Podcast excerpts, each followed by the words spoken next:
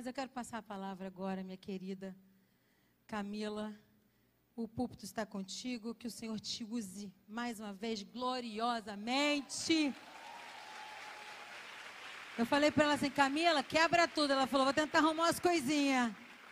Cadê o microfone dela higienizado, todo passado no álcool, tudo que tem direito? Aquele preto não existe, não? Esse é melhor. Tá, então é o melhor mesmo. Pronto. Show. Manda ver.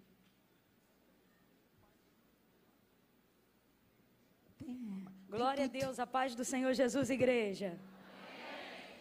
Gente, eu não sei fingir costume. Eu estou chocada de estar aqui hoje. De alegria, de honra, né? E aí, para completar, quando eu cheguei ali, dobrei os joelhos, o Senhor falou assim comigo, você está entrando num lugar que é uma promessa. Mas não tava, ele não estava falando sobre mim, não. Não que eu não esteja, né? Tanto que quando eu digo eu estou chocada, é porque eu sei que eu estou vivendo hoje aqui o cumprimento de promessas. Mas quando eu dobrei os joelhos, é porque o Senhor falou comigo que esse lugar aqui é uma promessa. Né? É o cumprimento de uma promessa. Algo que Deus um dia disse e hoje eu estou pisando naquilo que um dia foi verbo e hoje é carne. Né?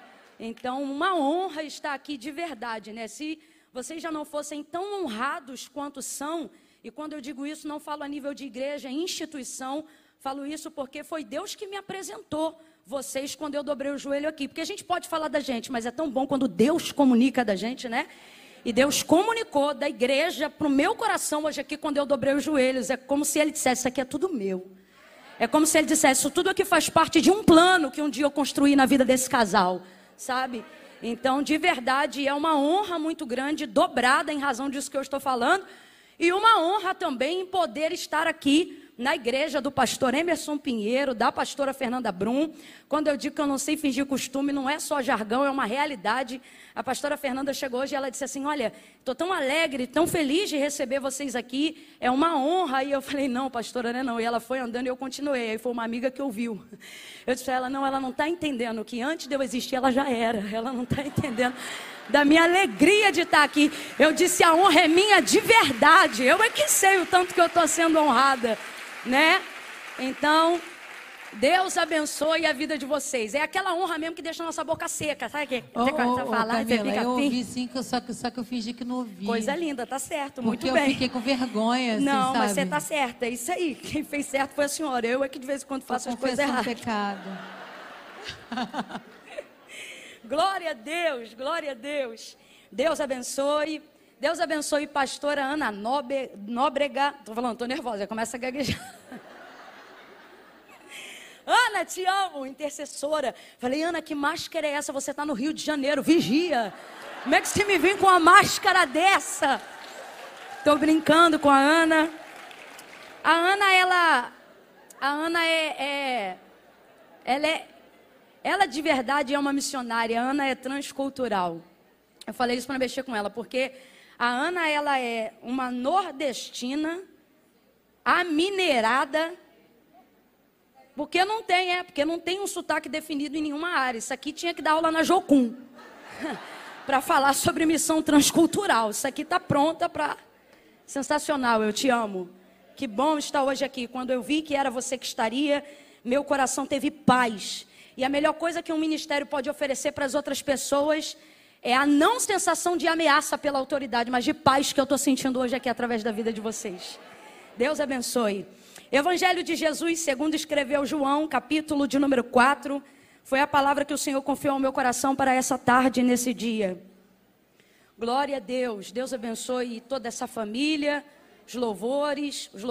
os adoradores, os ministros... Ai, nervoso, Jesus vai fazer na obra.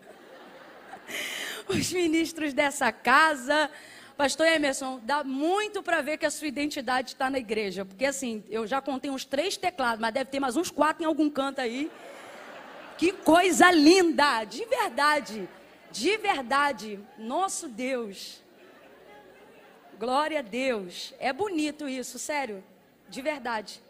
É você ver que tem tanta identidade, tanta personalidade naquilo que faz, que transparece em tudo que você toca.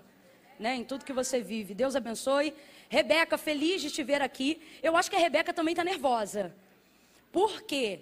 que ela está assim o tempo todo, senhora. Ela chegou ali para mim e falou, 4 senhora para mim. Falou, a senhora vai querer água assim assada, a senhora vai querer não sei o quê. A senhora vai... Eu falei, a senhora vai te dar um soco se a senhora continuar me chamando de senhora. É uma amiga, mas é princípio de honra, ela é extremamente especial. Engraçado que você perto do Isaac, você agora está com 1,20 de altura, Rebeca. Deus abençoe, viu? Glória a Deus. João capítulo 4. Gente, eu me faço acompanhar da minha mãe. Fica de pé, mãe. Fica, mãe, que a senhora está vivendo promessa junto comigo hoje. Oh, glória a Deus. Senta, mãe, que é para vaidade não entrar no coração. Mãe do céu, para vir para a Barra da Tijuca, a gente tinha que pegar o Tinguá. Agora nós chegamos aqui de boa, tu viu? Deus é fiel. João 4. Eu pedi aqui, e vou fazer isso aqui antes, para que, após a leitura do texto sagrado, não tenhamos necessidade de acrescentar mais nada que não seja tão somente a palavra. E aí eu gostaria de dizer para vocês que... os materiais que o Senhor nos confiou, né, são vestuários, e foi uma forma que Deus nos deu de conseguirmos ser mais ativos e mais relevantes na obra missionária. E como eu estou numa igreja extremamente missionária, a pastora me deu liberdade para poder falar deles aqui. E eu gosto, quando posso, quando tenho liberdade, falar do propósito que essas roupas carregam, porque elas são a forma que a gente encontrou de ser útil no campo. A gente trabalha com esse material há 3 anos. No primeiro ano, a gente investiu em lugares fora do Brasil, África do Sul, Bolívia, países da América Latina. Mas há 2 anos, o Senhor falava comigo que Ele estava inaugurando algo no Brasil, e eu quis participar disso. E então, sobre a palavra que diz, feliz é a nação cujo Deus é o Senhor, nós encontramos alguns projetos sérios de base dentro da nossa nação, que estão no norte, nordeste, extremo norte do país, sertão da Bahia e ribeirinhos do Amazonas. E ali a gente tem feito a diferença nos últimos 2 anos, especificamente monetariamente. A gente não leva o produto que é necessário para o lugar. A gente faz um estudo daquela região, do que ela está precisando monetariamente, ou qual é a área de combate, quanto a gente precisa ter de investimento para combater aquela área. Por exemplo... Existia uma cidade de 5 mil habitantes, onde a maior mortalidade ali, né, o obituário alvo ali, era por mortalidade infantil, causa de desnutrição, fome. E graças a Deus, nos últimos 1 ano e 9 meses, criança nenhuma mais morre naquela região desse caso, porque o problema lá não é mais fome, porque como igreja a gente entrou lá, e independente até de credo, de raça, de religião ou cor, e temos feito a diferença na comunidade local. Então a gente cura primeiro e eles querem saber de onde a gente vê a cura. E aí então Jesus entra, né? Atende o emergencial e depois a gente fala do espiritual. Então eu gosto de falar, não para apelar, mas só porque como é roupa... Roupa, às vezes, fala só de moda. E moda, na verdade, você atende a seu preço, a seu gosto e ao seu custo-benefício, aonde você for, né? Então, eu gosto de falar para você entender que não é só moda, mas é uma oportunidade de tornar o nosso amor a missões coerente com as nossas atitudes, tá bom? E aí, quando terminar, se você desejar adquirir, vai estar ali no... Não, aqui é muito chique, não dá para falar bazar, não. Como é que a gente fala? Na loja. Minha mãe arrebentou, minha mãe falou, vamos inventar uma boutique agora. Vai estar aqui na boutique, aqui do lado. Tem o vestido do leão, que é o queridinho delas. Tá aí, ó, todo colorido, colocou um tênisinho, vocês já sabem, derruba 10 anos em qualquer idade. Eu sempre falo isso. Tem esse outro que é o que minha mãe tá vestindo, e esse aqui tem nas cores azul, coral e verde, que é esse aqui que tá. Pronto. E aí tem a faixa também. Eu falo da faixa o seguinte, a faixa é legal que dá uma cinturada. Tá podendo acinturar, coloca a faixa. Não tá podendo, amarra a faixa no cabelo e deixa solto. Obrigada, pastora, muito obrigada. Tem esse de malha aqui também, ó. Basicão, com malha dobrada. O que é isso? Eu redobrei o fio, ao invés de ser como se fosse 100%, eu coloquei 200. Pra quê? Pra não precisar botar forro, que forro é uma luta. Não é? Obrigada, pastora. Vai estar disponível ali na boutique. E aí, se vocês desejarem adquirir, vai ser uma alegria. Diz assim o texto, a partir do verso 1 do capítulo de número 4 do Evangelho de Jesus, segundo escreveu João.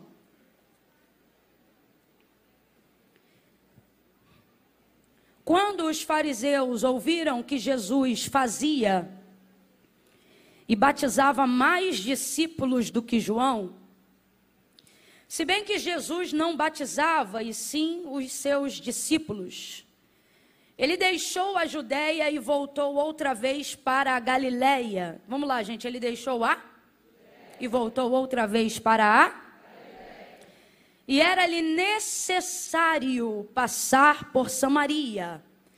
E chegou, pois, a uma cidade samaritana chamada Sicar, perto das terras que Jacó dera a seu filho José. E estava ali a fonte de Jacó. E Jesus, cansado da viagem, assentou-se junto à fonte, e era quase a hora sexta. Nisto veio uma mulher samaritana tirar água. E Jesus lhe disse: dá-me de beber. Pois os seus discípulos tinham ido à cidade comprar comida. E disse-lhe a mulher samaritana: como sendo tu judeu, pede de beber a mim que sou mulher samaritana? Pois os judeus não se davam com os samaritanos. Respondeu-lhe Jesus: se tu conheceras o dom de Deus e quem é o que te pede, dá-me de beber, era tu que lhe pedirias e ele te daria água viva. E disse-lhe a mulher: Senhor, tu não tens com o que tirar e o poço é fundo, onde, pois, tem água viva?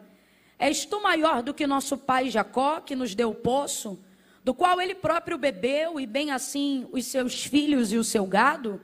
E respondeu-lhe Jesus: todo aquele que beber desta água tornará a ter sede, mas aquele que beber da água que eu lhe der nunca mais terá sede. Pelo contrário, a água que eu lhe der fará brotar nele uma fonte de água que jorra para a vida eterna. E você diga amém por essa palavra. Glória a Deus. Eu creio que essa tarde é uma tarde de resposta, uma tarde de direcionamento. E eu vou procurar ser cirúrgica dentro daquilo que Deus confiou ao meu coração, porque todas as vezes que eu tenho a oportunidade de estar debruçada sobre João capítulo 4... a samaritana sempre ganha uma ênfase muito forte, porque nós temos com ela muita identificação, né? Acerca de algumas coisas, né? Por exemplo, como se manifesta sobre ela a graça redentora, muito antes da manifestação da cruz do Calvário, e tantas outras coisas, né? A gente acaba se assemelhando muito a ela. Então, eu tenho aqui nesse texto, já por ser conhecido há algum tempo, né? Até aqueles que não são muito amantes do texto sagrado já ouviram falar dessa história pelo menos uma vez, né? Quem é que nunca ouviu falar daquela que tinha 5, que teve 5 e o 6º não lhe pertencia, né? Mas dessa vez, de ontem para hoje, o Senhor ele tem falado ao meu coração sobre dar ênfase ao que Jesus fez na sua condição ministerial diante dessa situação aqui. Então, hoje a ênfase ela vai estar mais do que nunca, né? É tudo sobre ele, mas hoje, mais do que nunca, vai estar voltada para ele. Eu tenho pelo menos aqui umas cinco oportunidades de sermão, onde eu já pude fazer em cima desse texto, mas nunca uma tão específica sobre Jesus. Mas eu sinto que nessa tarde Jesus disse: eu quero que o meu povo faça exatamente como eu fiz nesse dia. E uma das coisas que ele fez, e certamente é a mais difícil de fazermos, foi ter deixado a Judéia naqueles dias para se dirigir à Galiléia. Porque a Galiléia era um lugar repetido, e você sabe que a nível de ascensão ministerial, Jesus sabia, através da sua onisciência, que ele só tinha 3 anos e meio para poder percorrer tudo o que precisava percorrer, fazer tudo o que precisava fazer e garantir que tudo seria estabelecido antes de ser assunto aos céus. O que mostra um dos princípios mais elevados do próprio Deus, né? O princípio do tempo. Até o Filho do Deus vivo, o Senhor de toda a eternidade, também tem prazo, também tem tempo, também se submete a isso, assim como seu Pai fez, porque o Deus que poderia criar céus e terra, tudo que existe e o que há, dentro do tempo que quisesse fazer. O livro do Gênesis, independente do apontamento interpretativo, uma coisa é literal. O quê? Teve um tempo. E um tempo onde o próprio Deus inseriu. Ele se inseriu e determinou. Fez a mesma coisa acerca do princípio do descanso, mesmo não precisando descansar. mas também fez isso porque ele é pedagógico, ele estabelece princípios dos quais, não precisando, também é capaz de fazer. Só para nos mostrar que está nos dando a graça necessária para fazer também como ele fez. E aí aqui nesse caso é a mesma coisa. Então voltar outra vez para a Galileia requer passar por um lugar onde ele já havia passado. E chega a ser complexo para a gente tentar imaginar Jesus passar novamente por um lugar onde ele já tinha passado. Porque a gente normalmente só volta em lugares por dois motivos, basicamente. Primeiro, se a gente gostar. E o caso da Galileia não era só afinidade pessoal, porque gostar a gente vai ver em João 9, João 10 e João 12, que é quando Jesus deixa claro que retornava à casa de Lázaro, não por necessidade, mas porque os amava. Afinidade pessoal. Tirando esse fato, a maioria dos outros lugares onde Jesus percorria, ele fazia isso com muita objetividade, tanto que, se ele estivesse em um lugar onde ele não pudesse frutificar dentro daquilo que se propunha a ser feito naquele lugar, ele não ficava. Porque Jesus é muito intencional, muito proposital e tudo isso por quê? Porque ele sabe que tudo isso está na regência de um tempo, está na regência de um prazo. Um prazo que, mesmo sendo o Filho do Deus vivo, e como a gente aprendeu na escolinha bíblica dominical, mesmo sendo 100% homem, mesmo sendo 100% Deus, ele se mantém nesses princípios. Lembra quando Maria, sua mãe, diz para ele, olha, o vinho acabou, e ela está pedindo dele alguma coisa, e ele deixa claro algo acerca do prazo, quando ele diz, ainda não é chegada a minha? Se ele sabe qual é a hora chegada, sabe tudo que precisa fazer antes de chegar a sua hora. Jesus não tem o domínio para mudar as coisas do tempo no que tange a sua humanidade carnal, mas ele tem planejamento daquilo que ele vai fazer enquanto não chega a hora do que precisa definitivamente ser feito. Isso mostra um nível de coerência que não adianta, né? Pode ter unção, pode ter ministério, pode ter poder, pode ser cheio de Deus, pode ser cheia de Deus. Você pode falar em línguas de manhã, de tarde, de noite, pode ter promessa. A primeira coisa que Deus estabelece acerca de princípio para a vida é que tudo nessa vida tem um prazo. Eu estou colocando prazo ao invés de colocar tempo, porque quando a gente fala tempo, isso parece que coloca sobre a nossa vida um nível de margem onde a gente sempre vai ter tempo. Isso vai colocando em nós um tipo de ilusão, uma falsa esperança, que tipo assim, vai sempre dar tempo. Mas você me desculpa, hoje eu vim usar o exemplo do próprio Filho de Deus, para dizer para você que quando Salomão, no auge da sua sabedoria, na inscrição do Eclesiastes, ele vai dizer que há um propósito e há um tempo determinado para todo propósito. Debaixo do céu, ele não está querendo te dar esperança para dizer dá tempo. O que ele está querendo dizer é, tem prazo, então adianta o seu tempo, agiliza o seu tempo. Planeja o seu tempo. Então hoje, só para a gente entender, não estou querendo te apavorar, mas é necessário hoje aqui um despertamento. Deus não está dizendo você perdeu tempo, Deus só está dizendo você está se distraindo acerca do prazo. Então fica ligado, fica ligado, fica ligado. Camila, será que é assim? É assim. A Bíblia diz que a tribo de Sicar recebeu isso como se fosse um dom de Deus. Diz que eles dedicaram a vida deles desde o nascimento, desde a sua formação, para discernir os tempos e as estações.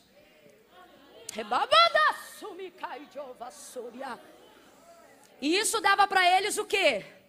O que hoje é mais caro do que qualquer moeda, mesmo que nós estejamos falando de libra. O privilégio da informação antecipada.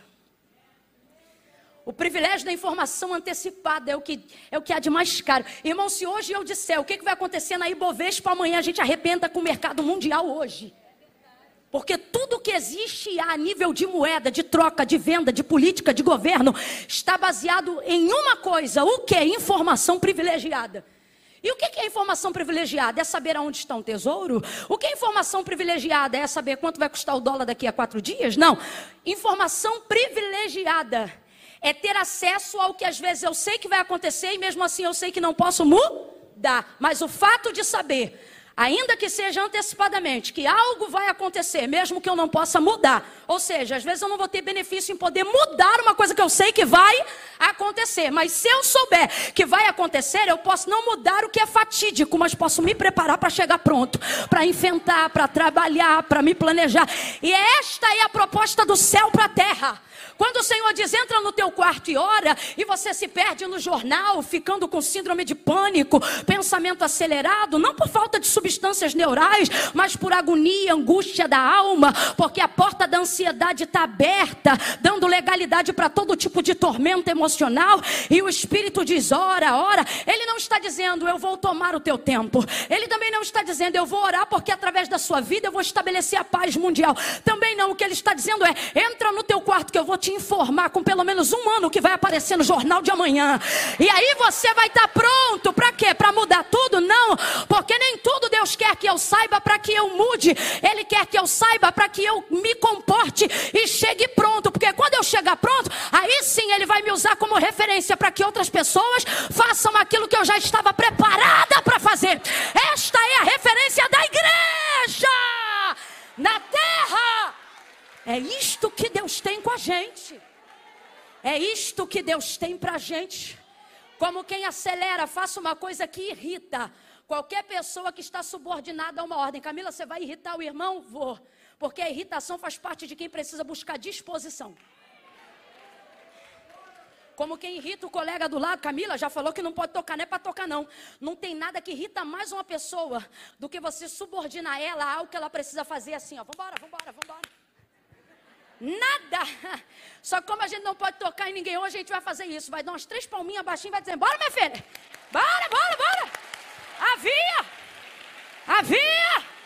Havia. Porque Deus não está dizendo que você tem tempo para você se acomodar. Deus está dizendo que você tem tempo para você entender que chegou a hora do prazo. Chegou a hora do prazo. Chegou a hora de organizar as demandas da sua vida. Quem está entendendo o que Deus está falando, levante a sua mão e dê graças ao Senhor. Porque nesta tarde alguém pode pensar, foi lá para um culto, foi lá para um encontro. Eles não entendem que nós estamos há mais de 2000 anos nos reunimos aqui na terra, mesmo sabendo para onde a gente vai, não por dúvida de onde a gente quer chegar, mas a gente se reúne aqui, é consagração, o povo de Deus vem, é vigília, o povo de Deus vem, é culto à tarde, o povo de Deus vem. Por que, Camila? Informação privilegiada. Ah, meu Deus! É por isso que a gente está aqui, gente. Quem diz que adora a Deus, a despeito do que ele faz, só por causa daquilo que ele é, ainda não entendeu de verdade os propósitos de Deus. Quando você mal conhece Deus, já diz, eu adoro Ele pelo que Ele é. Isso é uma verdade filosófica, mas não é vivida. Porque a única maneira de você saber quem Deus é, é convivendo com aquilo que Ele faz. Todo mundo que eu conheço, que quis dar uma de filósofo, ao invés de dar uma de sincero, e querer servir a Deus só pelo que Ele era, antes de se identificar com as obras dEle, não aguentou. Porque faltou experiência para identificar quem ele era. É claro que depois de um tempo de maturidade, a gente aprende que aí já não é o que ele faz. De fato e de verdade é por causa de quem ele é. Mas a gente só chega nesse estágio depois de se relacionar com as suas obras. Por que que antes de Moisés morrer, quando ele ainda tinha a legislação sobre o povo, Deus diz para ele, Moisés, fala para o meu povo de tudo que eu fiz. De tudo que eu fiz. Fala tudo, faz uma lista. Aí Moisés escreveu. Deus não se deu por satisfeito. Falou, Moisés, vamos fazer o seguinte, Deuteronômio 32, compõe uma canção aí que eu vou te dar. Porque ó, a canção vem para a memória. A harmonia, né? Traz o poder da memorização. Aí ele foi e escreveu uma canção. Tem uma composição, né? O último cântico de Moisés. E o último cântico dele? Ele só falou daquilo que Deus fez. Quando ele terminou de falar, Deus disse, ensina os filhos de Israel a cantarem isso aí. Eu quero que eles cantem isso aí. Se fossem os céticos teólogos dos dias de hoje, eles diriam, essa canção não é boa, porque só fala do que Deus faz. Tem que adorar Ele pelo que Ele é. E eu vejo Deus dizendo, fala para eles o que eu fiz. Ele não disse, fala para eles quem eu sou. Ele disse, fala para eles o que eu? Porque se eles souberem o que eu fiz, será consequência saber quem eu sou. Fala para eles do que eu fiz. E era assim que Deus era passado de geração em geração. Aleluia. Oh, aleluia. Aleluia. Quando você observa João 4, e eu sei que essa narrativa, ela é muito específica em João, porque tudo que João escreve é muito específico. Eu não sei se é porque João tem a autoestima mais definida. Ele mesmo fala de si no próprio livro, né? O discípulo a qual Jesus amava. Rapaz, esse aqui tem a identidade no lugar. Dá a impressão até que Jesus amava mais a ele do que qualquer outro. Mas não é. Jesus poderia até amar todos iguais, mas João identificava isso de uma forma que deixava ele bem resolvido. Discípulo a qual Jesus amava. E a gente diz, mas aonde que está escrito assim? Ora, no texto que ele escreveu. É ele mesmo que... E João, ele tem uma outra coisa diferente nos capítulos que ele determinou acerca da inscrição do Evangelho. Ele sempre usa, na maioria das vezes, independente da versão traduzida, a conjugação do verbo no gerúndio, que é o verbo continuativo, para a gente que entende de português, né? Porque João, ele tinha um prisma sobre Jesus, seja antes, durante ou depois, independente do tempo em que aquilo que ele está escrevendo acontecia. Ele tem essa visão continuativa. Por exemplo, João 11, quando fala da cura do cego de nascença, o texto diz assim, e via Jesus andando, e então viu um homem cego de nascença. Se você olhar tudo ali em João 9, você vai perceber, quando você lê a história, que você está lendo uma história do passado, mas quando você lê é como se ela estivesse acontecendo na hora que você está lendo. É o jeito de João transmitir no texto assim, olha, eu estou dizendo para vocês que ele curou, mas ele continua curando. Que ele salvou, mas ele continua salvando. Então eu dou muita atenção às coisas que João diz. Porque em outros evangelhos, mesmo os que tratam a mesma história e o mesmo contexto, eles se preocupam em ser mais detalhistas ao que aconteceu, né? Como se fosse um resumo, olha, estava assim e aconteceu assim, estava assim e aconteceu assim. João não. João, ele normalmente traz a intenção por trás dos fatos. E por que então eu tenho um prisma diferente sobre a interpretação de João acerca da inscrição do Evangelho? Porque uma coisa é você chegar num restaurante e ter um cardápio. E você vai pedir a comida, mas cada chefe de cada restaurante vai cozinhar aquilo que você pediu do jeito dele. Quem está entendendo, diga amém. É diferente de quando você quer fazer essa comida em casa, aí você tem que pedir a receita. Você não vai comer só o prato, você vai pedir a receita. Quando eu olho para o jeito de João escrever o Evangelho, eu vejo que ele não diz só o que aconteceu, mas quando ele revela qual era a motivação ou a intenção de Jesus por trás do fato, é como se nas entrelinhas ele desse para a gente a receita, como quem diz assim... Pode acontecer de novo. Se você entender a receita... Porque quando você sabe cozinhar, você fica refém de quem cozinha? Não, se a pessoa tá, você come. Se não tiver, você come também.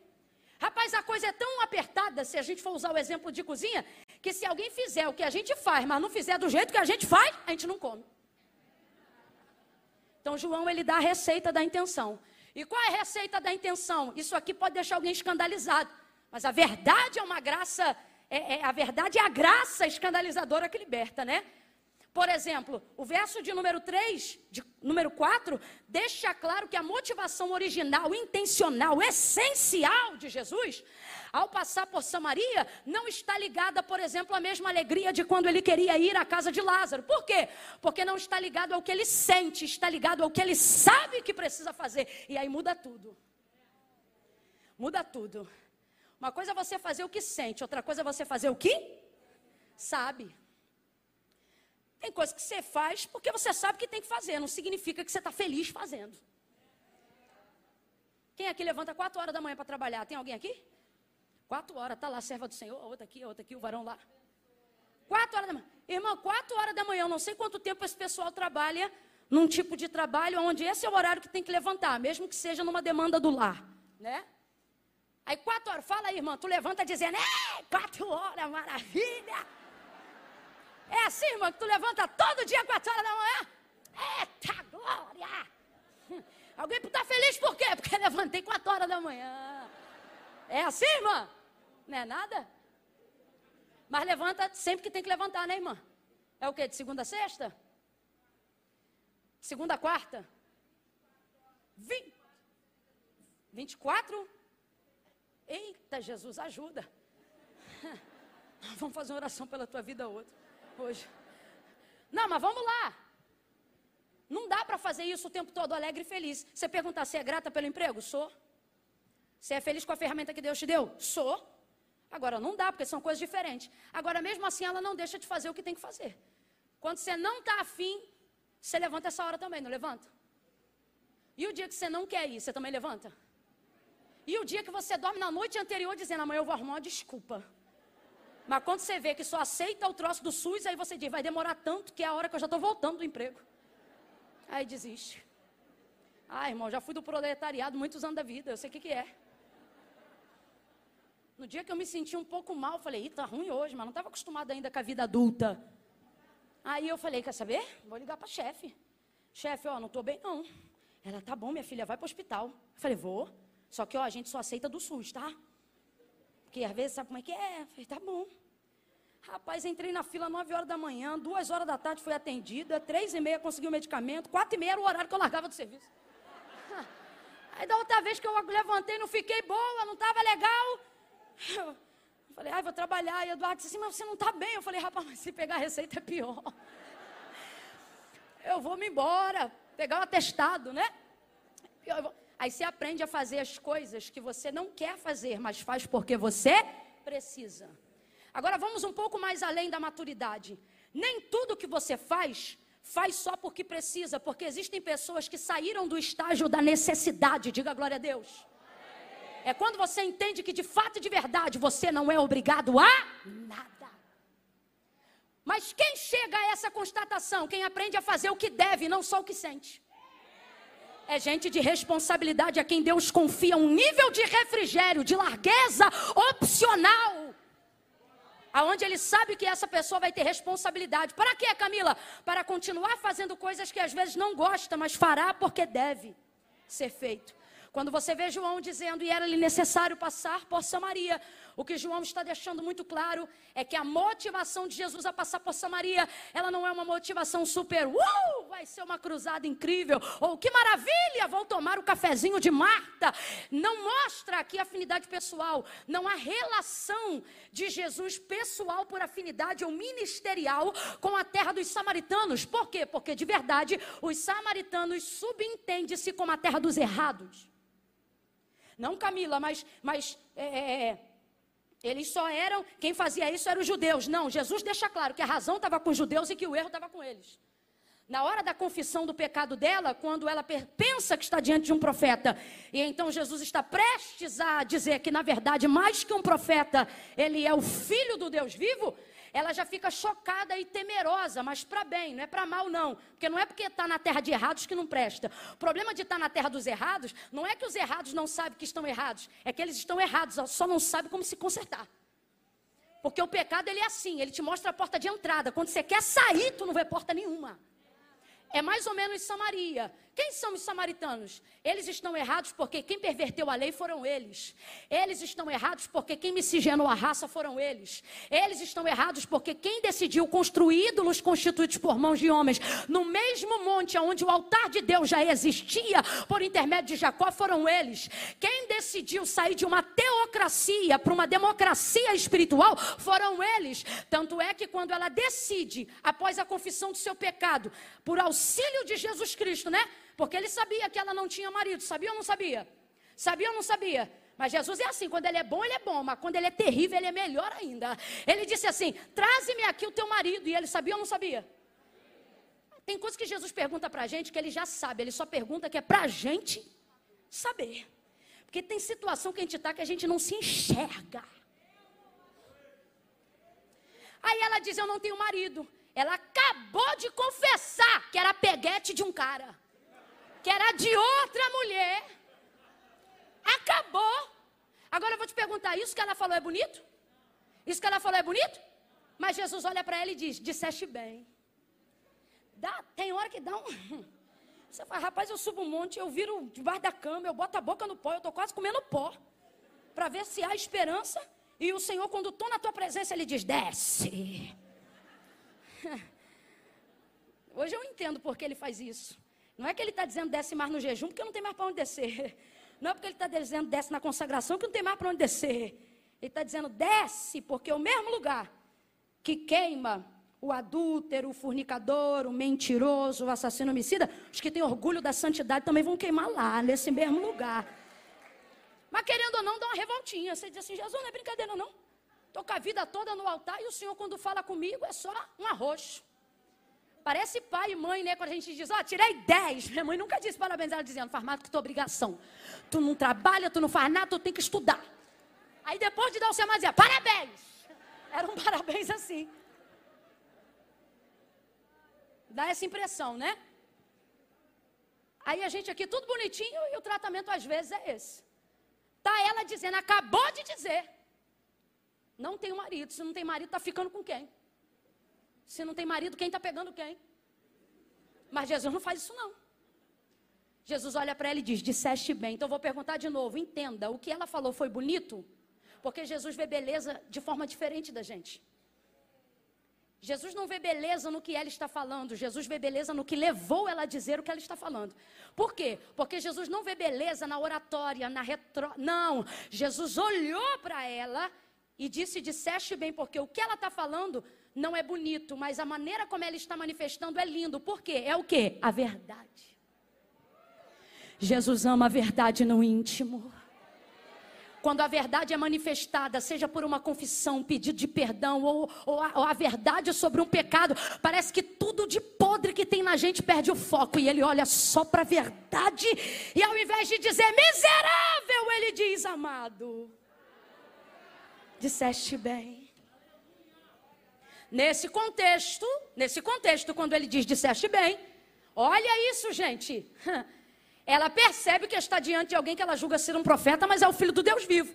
Aí Jesus deixa algo muito claro para ela. Quando ela diz assim, aonde é que se deve adorar? Volta a fita, rebobina para entender isso aqui. Nessa cultura ocidental nossa, a gente acha que adorar é vir para o culto, levantar a mão e dar glória. Mas a manifestação de adoração, desde o dia em que Deus constituiu a adoração no deserto, depois da libertação do seu povo do Egito, a adoração em todo significado, seja no Antigo ou no Novo Testamento, ela revela entrega, ela revela sacrifício. Por isso o Senhor dizia na prestação de culto no tabernáculo ou de adoração no deserto, Moisés, deixa claro que ninguém do povo se apresente diante de mim com as mãos.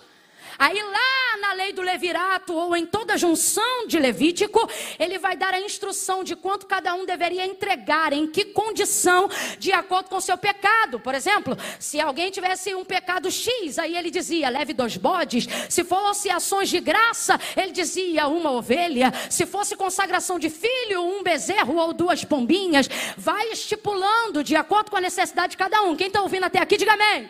Porque a adoração em toda manifestação bíblica não tem a ver, nunca teve, nunca terá, com glória a Deus, aleluia ou liturgia oriental. Tem a ver com entrega. Por isso Davi já conhecia a liturgia, o ritual, mas mesmo assim se sentia vazio depois do pecado de Bete-Seba. Ele não ofereceu nenhum bezerro, nem 2 não. Foi uma matança aquele dia. Depois do que ele fez com Bete-Seba, ele fez tudo o que podia para através dos ritos, da entrega e da oferta, olha isso, estou falando de Antigo Testamento, para conseguir fazer Deus se voltar novamente para ele de novo, para ter restituído a alegria da salvação. Mas aí ele vai escrever um pouco mais à frente, e ali ele fala da decepção dele, do arrependimento verdadeiro dele, não quando escreve o 51, mas quando capítulos mais à frente, ou melhor, salmos mais à frente, ele diz assim, tu não te comprases em ofertas, porque se assim fosse, mais holocaustos eu te daria. Agora, ó tempo, eu sei que para ti um espírito quebrantado e um coração contrito não desprezarás, ó Deus. Agora ele trouxe a oferta certa. Por quê? Porque a adoração não tem a ver com ritual litúrgico. A adoração não tem a ver com finanças. Mas Camila, envolve tudo isso se você tiver a intenção certa. É isso que Deus está olhando. Se eu pudesse falar isso aqui, a grosso modo eu diria, Deus ama a oferta, mas só se a oferta falar do ofertante. Se não falar, para ele não é nada. E aí dentro desse contexto, para você entender o que está aqui no capítulo 4, quando ela nota, que está diante de uma situação de pecado confessado e acredita que está diante ou de um profeta ou de um sacerdote, seja o que for, de um judeu a quem ela considera superior a ela. E por quê? Porque todo samaritano sabe que está na condição do erro. E quando você está na condição do erro, o outro pode não ser um nada, mas se ele tiver certo, ele tem autoridade sobre você. Aí, parece que ela sai da conversa, mas ela não sai da conversa não. Ela diz assim, aonde é que se deve adorar? Se você olhar com a visão ocidental, você diz assim, olha lá, ficou sem graça. Jesus acabou de dizer, tu tiveste 5 e o 6 que tu tem não é teu marido. Aí ela diz, aonde é que se deve adorar? Fica parecendo que ela saiu da conversa, tipo assim, tem um culto por aqui, deu uma de crente. Porque não sei se tu já percebeu, crente é assim. Tu entrar no teu prédio, no escritório, a pessoa achar que tu é crente, ela começa a cantar um hino do nada. Só para tu ver que ele é crente. Aí ela, quem olha a grosso modo, pensa assim, ficou sem graça, tentou fugir da conversa, não. Porque o pior não é saber o que eu tenho que fazer depois que o pecado é confessado, o pior é confessar. Depois que eu confesso, irmão, o que eu tenho que fazer vira fichinha. A pior prisão do pecado, você pensa assim, ó, eu não posso falar por causa disso, por causa daquilo. Exatamente, porque o pior, na verdade, é falar. Depois que você fala que desaba tudo, aí tu começa a construir de novo. É a parte mais difícil. Falar. Então, quando ela percebe que está diante da oportunidade de ser livre dessa cadeia, não, ela não foge da conversa, ela entra dizendo, aonde é que se deve adorar? Vou traduzir, aonde eu levo oferta para expiação desse pecado que eu acabei de confessar? Nas entrelinhas, olha o que é que ela está dizendo, como é que eu resolvo isso aqui, profeta? Ela não está com medo não, ela está dizendo, tá bom, já falei, estou no rolo, agora eu quero resolver. Por quê? Ela está deixando claro que na verdade ela sempre sabe que está errada, só que ela não tem como resolver, e ela diz, por quê? Olha o que ela diz, porque assim, eu levo essa oferta no templo ou no monte, porque ela jura, ela tem certeza, que Jesus vai olhar para ela e vai dizer assim, no templo, para ela poder dizer, mas você sabe que no templo a gente não entra, né? Porque vocês não deixam, ela jura que vai dizer isso. É um jeito dela dizer, falei, não tenho vergonha, é isso mesmo, e não se mete na minha vida. Porque vocês dizem que a gente está errado, mas não dizem como a gente tem que se consertar. E tem uma cambada de pregador assim. Uma cambada de pastor. Cambada, Camila, cambada, que isso não é povo. Toda mensagem que visa apontar o erro de alguém deve mostrar onde está a porta de saída. Deve mostrar onde está o lugar do conserto. Se vai apontar alguém para dizer que está errado, então ensina o caminho de onde está o certo. Porque senão você só buga a cabeça da pessoa. Aí ao invés de ficar só errado, fica errado e doido. Aí ela diz assim... Onde se deve adorar? No templo ou no monte? Só que ele vem com algo que ela não imaginava. Porque Jesus tem um poder de sintetizar coisa complexa que deixa a gente pirado. Lembra do episódio? O povo vem com a lei, traz a mulher adúltera, pega no ato. Rapaz, aquilo era para bugar. Imersão teológica, a gente ia ficar doido. E agora? E agora? A gente ia dizer, o culto volta aqui daqui a pouco. A gente vai estudar esse caso. Não, Jesus não. Jesus pega a situação mais louca e complexa que podia acontecer em cima da hora. Ó, tá aqui, ó. Pega no ato. Moisés disse, aí traz a lei para respaldar. Rapaz, Jesus pega um troço que não está na lei. Mas tem respaldo tanto como se fosse a lei. E ele sai da situação em 5 minutos. Que 5? 60 segundos. Ele olha para ela, está a lei, está o ato. A síntese dele. Quem não tem pecado, atire a primeira pedra. Acabou a imersão teológica de Jesus. Resolveu na hora. Deu-lhe um seminário, bugou a mente de todo mundo, vai todo mundo para casa estudar. Rapaz, ele falou, mas está errado. É certo, não sei. Ele olha para ela, João 4, e diz assim, tu sabes que a salvação vem dos judeus, então quem está errado? Obrigado, ainda bem que tu estava aqui. Vamos lá, gente, Jesus está deixando claro que se o lugar certo do conserto é no templo em Jerusalém, significa que os samaritanos estão errados. Estão errados. Não é um julgamento, é uma constatação. Não precisa ficar preocupado com isso. Tu sabes que a salvação vem dos judeus, entrelinhas, tradução. Jesus está dizendo, tu sabes que se tu quisesse levar oferta para a expiação desse pecado, a única forma de ser liberada era num altar legítimo, por um sacerdote legítimo. E esses aí só estão aonde? No templo em Jerusalém. Mas como é que uma samaritana vai entrar em Jerusalém, gente? Não entra. Eu imagino ela preparando já o fôlego para argumentar e ele deixando claro, dizendo: tu sabes que a salvação vem dos judeus. Ele está dizendo, você sabe que vocês estão errados. Só que ele termina sintetizando dizendo assim: nem no templo, nem no monte. Porque ela diz, eu levo essa oferta onde? No templo ou no monte? O que ela está dizendo nas entrelinhas é isso aqui, ó. O que Jesus, perdão, está dizendo é isso aqui, ó. É, filha, tu leva aonde? Ó a sinuca de bico dela. No templo tu não entra e no monte Deus não recebe. É isso que ela está querendo dizer. No templo eu sei que eu não posso entrar. E no monte sei que Deus não vai receber. Por que que Deus não vai receber no monte? Porque Deus não divide altar quando ele tem altar legítimo. O mesmo altar que tem lá em cima do monte, lá em Samaria, é altar que está do lado de Moloque, é altar que está do lado de Baal, é altar que está do lado de Azera. E Deus não vai dividir isso. Se Baal tem seus amantes, Deus não. Deus não se submete. A gente tem que entender, irmãos, adoração com Deus é um negócio muito sério. Se ele não for a prioridade, ele não aceita ser mais nada. Não é que você coloca... A gente tem essa mania quando está pregando, né? De dizer assim para os irmãos, a gente coloca Deus aqui. Tipo, a gente dá para Deus 70%. Quem não dá para Deus 100% está iludido de que está dando alguma coisa. Porque se Deus não for prioridade, ele não aceita ser nada. Se ele não for primeiro lugar, ele não fica no segundo. Ou é o primeiro ou ele sai. No templo ou no monte? Aí Jesus responde. Deveria ser no templo, mas no templo você não entra. No monte quem não recebe é Deus, mas vou resolver teu caso agora. Por que que ele resolve? Porque você precisa de um sacerdote, eu sou o sumo. Olá, macandova, chore, ramaio. Tem coisa que a gente acha tão complexa. Você diz, eu tenho que ter dinheiro, eu tenho que ter plano de saúde. Aí Jesus está dizendo, você só precisa de mim. Eu sou o que você precisar que eu seja. Na hora que você precisar que eu seja. Qual é a situação dela? Pecado. Qual é a situação dela? Libertação. O que que ela precisa?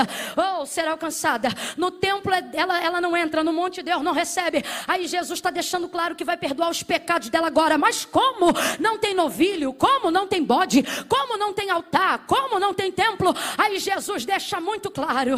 Você precisa de um sacerdote, eu sou o sumo. Você precisa de um cordeiro, eu sou imaculado. Você precisa de um templo. Lembra quando ele olhou para o templo e ele disse, eu derrubo e construo em 3 dias? Ele está dizendo, eu sou a morada que você precisa habitar.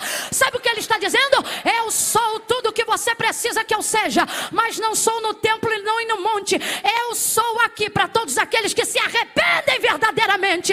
Para todos aqueles que descem verdadeiramente. Ele olha para ele e diz, nem no monte, nem no templo, oh, mas a todos aqueles que o adorarem em espírito e em verdade. Ele está dizendo, pode não ter nada na mão, mas se tiver no coração, eu vou patentear a tua oferta, vou legitimizar o sacrifício, oh, vou te dar um banho de sangue e vou te promover. Imediatamente no mundo espiritual, ela é transportada do império das trevas para o reino do Filho do seu amor. Aleluia! Quem é essa mulher? Bispo T.D. Jakes usa uma analogia que eu nunca mais vou esquecer. Ela é a chave em Samaria. Por quê? Porque Jesus não está tratando só com ela porque tem uma obra na vida dela, mas porque ela é a chave que abre a porta para alcançar todos os samaritanos. Para quê? Para cumprir-se uma profecia dita pela boca de Isaías, aonde messianicamente ele determinava que não só os termos de Israel, mas até as regiões de Tiro e Sidom, e também a província de Sicar, a quem Deus saberia que já estaria deplorável nos dias de Jesus, seria também alcançada pela manifestação da glória do Filho de Deus aqui na terra. Jesus vai estender o mapa. Agora volte ao verso de número 4. João revela tudo isso quando diz assim, e era-lhe necessário. Sabe o que significa?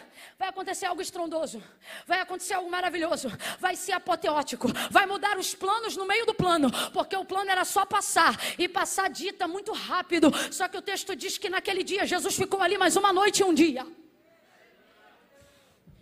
Porque tem coisa que a gente só sabe como começa, mas depois que a gente obedece, a gente não tem noção. Jesus tem uma obra específica. Por que ele deixa a Judéia? A motivação que o fez deixar a Judéia não foi por plano do que ele iria fazer em Samaria. Quando você tem prazo, você não empurra nada. Você faz as coisas porque devem ser feitas, mesmo quando você não estiver sentindo coisa alguma. Vida com Deus, vida devocional, hábito, rotina, só funciona quando você para de agir só de acordo com o que você sente. Me irrita a quantidade de crente que conhece a palavra de Deus e que sabe que a Bíblia afirma que o coração do homem é o quê?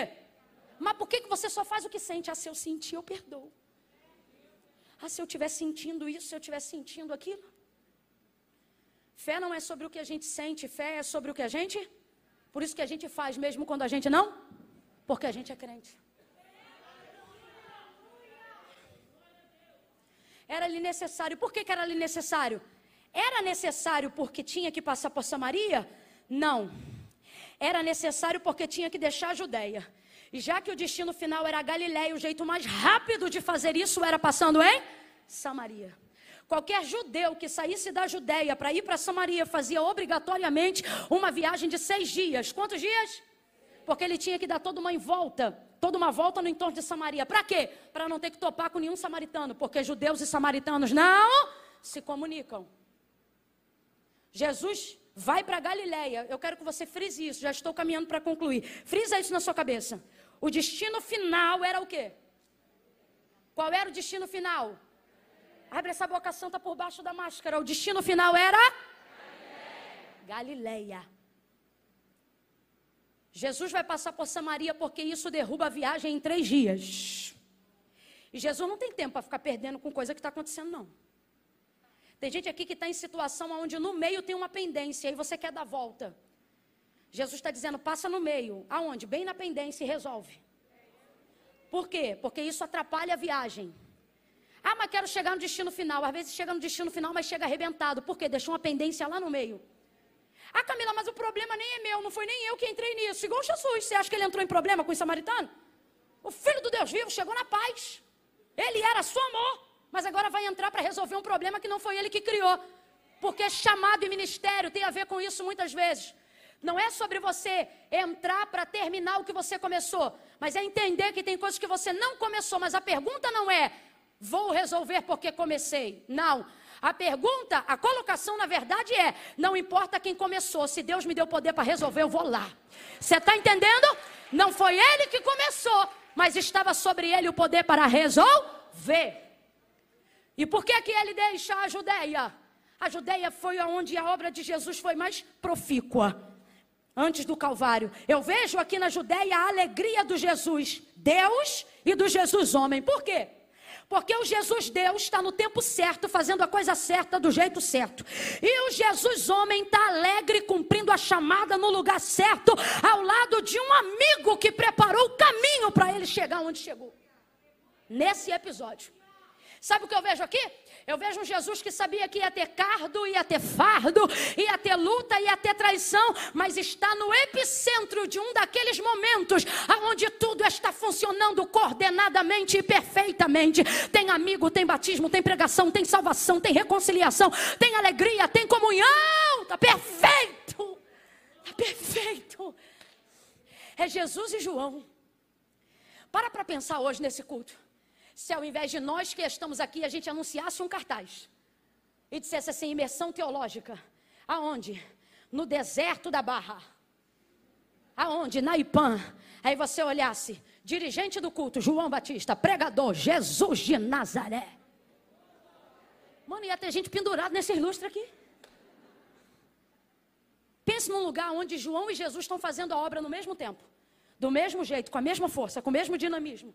É por isso que o termo que a Bíblia usa, que a palavra de Deus define, é que havia no deserto uma multidão a perder de vista.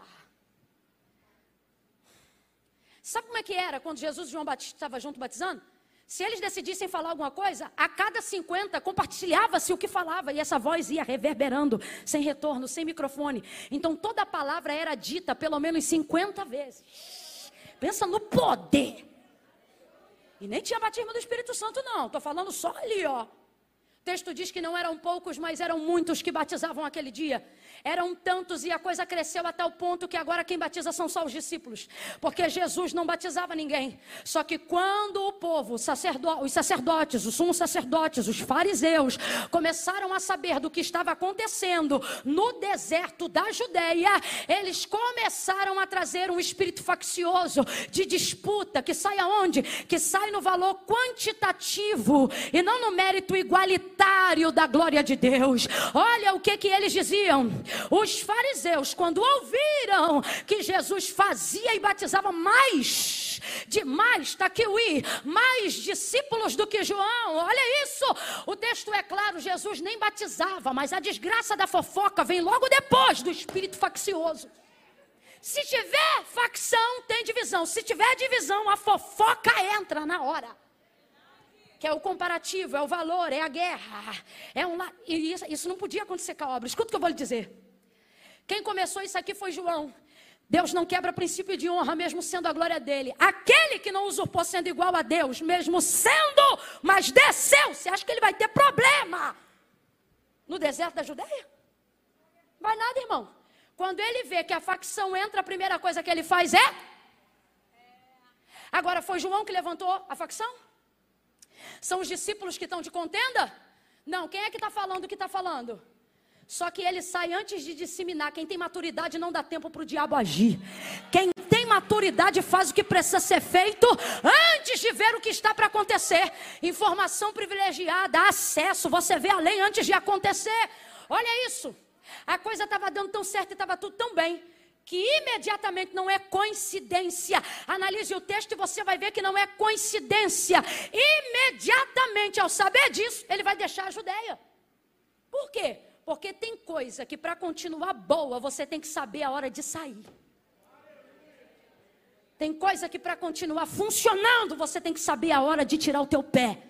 Aquilo que foi bendito ao entrar, só vai ser bendito ao sair, se você souber a hora de... Jesus preservou a obra. E se eu fosse falar isso aqui num linguajar bem crentez, sabe o que eu diria? Quem sabe para que foi chamado não disputa. Quem sabe para quem foi chamado não se submete a entrar em facções. Deus está liberando esta palavra sobre nós nesta tarde para dizer: quem tem conversa de facção é fariseu. Por quê? Porque quem não faz nada tem tempo para medir o que o outro está fazendo. Mas quem está ocupado na obra não está. Levante a sua mão. Todo espírito faccioso que tentou entrar na minha mente, na tua e no nosso coração, hoje a gente denuncia no mundo espiritual em luz. Fariseu não vai governar nosso ministério. Importa que ele cresça e que eu diminua. Importa que ele apareça. É maior o nome de Jesus Cristo do que o nosso. Deixa ele brilhar. Ele deixou. Oh, aleluia. Deixou.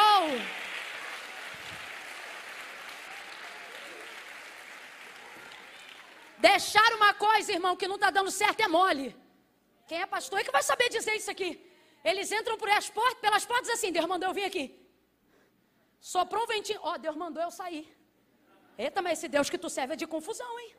Não sabe que hora entra, não sabe que hora sai. Agora, quem tem maturidade, irmão, é quando a coisa tá boa. Eita! Porque Deus tem essas coisas. Tu tá no maior ventão. Tu diz: Deus, eu vou sair. Ele diz: fica. Quando vai tudo pro lugar e tu nem se lembra mais da crise, aí você diz assim: ei, maravilha, eu vou ficar. Ele diz: agora pega as tuas coisas e sai. Deus é assim. Ouça isso. É fácil sair quando tu tá dando errado. Difícil é você sair com a popularidade em alta. Rapaz, o deserto da Judeia está pipocando. A campanha de João é a melhor de todas. Qual é, Camila? É do carro, é da casa? Não, ele larga o aço, fala de arrependimento, o povo batiza. É um troço fora do comum. Você sabe que, se eu fosse falar, grosso modo, a religião do judeu não tem, porque a religião dele é étnica. Então pensa num lugar onde você pode batizar as pessoas e elas serem regeneradas na hora, porque não precisam ser preparadas. No sentido de que assim, não vai preparar para batizar. Ele olhava, cria, batizava, porque o cara já está com aquilo ali na cabeça desde novo. já saía dali pronto. Imagina, tu batizar um fariseu ou um pecador e levantar já um pregador, vai. Você batiza, tá pronto. Rapaz, era muito poder, era muita glória. A coisa estava indo tão bem, tão bem. Só que começou a entrar isso. Qual era o comentário na cidade? Que Jesus fazia e batizava. Olha a conversa, fazia e batizava. Camila, mas é verdade? É verdade. Só que tem uma parte que não é verdade, que é a que ele diz que batiza. E independente se for verdade, qual é o problema? A motivação com que é dita. É nisso que muita gente começa a ter uma humildade falsa. É quando você não se torna um mentiroso, mas você fala a verdade com a intenção errada. É o caso do fariseu. Aí o texto diz que ele deixa. E Deus me trouxe hoje aqui, foi nisso que eu disse que tinha que ser cirúrgica, para obedecer o comando do Senhor. Tem áreas na sua vida que a facção entrou, e o Senhor está dizendo que você está dobrando o joelho para entrar no território, para rasgar, para tomar posse, e Deus está dizendo, e se eu te disser que a decisão mais coerente é você tão somente deixar? Não estou falando de casamento, não estou falando de filho, porque Deus não quebra princípio! Ok? Estou falando de situações onde tem alguém disputando a tua vaidade, onde você está se sentindo suscetível a descer a um nível que não é teu, porque está contaminado com a disputa. Aí ele está dizendo, se a situação é essa, e eu friso o "se" com toda a força, se a situação é essa, deixa. Mas vale aqui um adendo para as solteiras. Se o cara te trata como opção, você nunca deveria ser a escolha dele. Você nunca deveria escolhê-lo. Ai, porque a fulana gosta, mas eu vi primeiro. Deixa. Deixa. Se está convivendo igual no caso da samaritana, com alguém que não é teu, não adianta trazer foto para botar no altar da Ipan. Não adianta vir para a oração para dizer, ai, é meu, eu amo. Trabalho de consagração à tarde, libertação lá na igreja da minha cunhada. A gente pipocava direto 3 horas da tarde. Era aquele culto que se a gente pecasse, a gente não ia para o culto, porque Deus falava. E não tinha esse negócio de processo não, meu irmão. O profeta olhava para você, apontava na tua cara. Contava o teu pecado na frente de todo mundo. E ainda dizia assim, não é assim? A gente ainda tinha que falar, foi verdade. Era assim, eu sou dessa época. Aí daqui a pouco tá a gente no final do culto, tinha mesa, pedido, oração, isso aí vai de fé para fé, de lugar para lugar. Aí veio uma moça no final do culto, não foi, mãe? Botou na minha mão. Falou, ora por esse homem aqui. Deus falou, não ora não, que não é dela não. Na hora. Falou, não ora não, que não é dela não. Tá querendo fazer comigo igual fez Balaão. O rei fez com Balaão. Eu olhei para ela, botei a foto assim, virei, botei a mão na cabeça dela e falei, santo Deus. E comecei a clamar pela vida dela, liberta ela, guarda, e em amor, não foi em julgamento não, para ela entender que aquilo não era dela, para Deus dar graça para ela,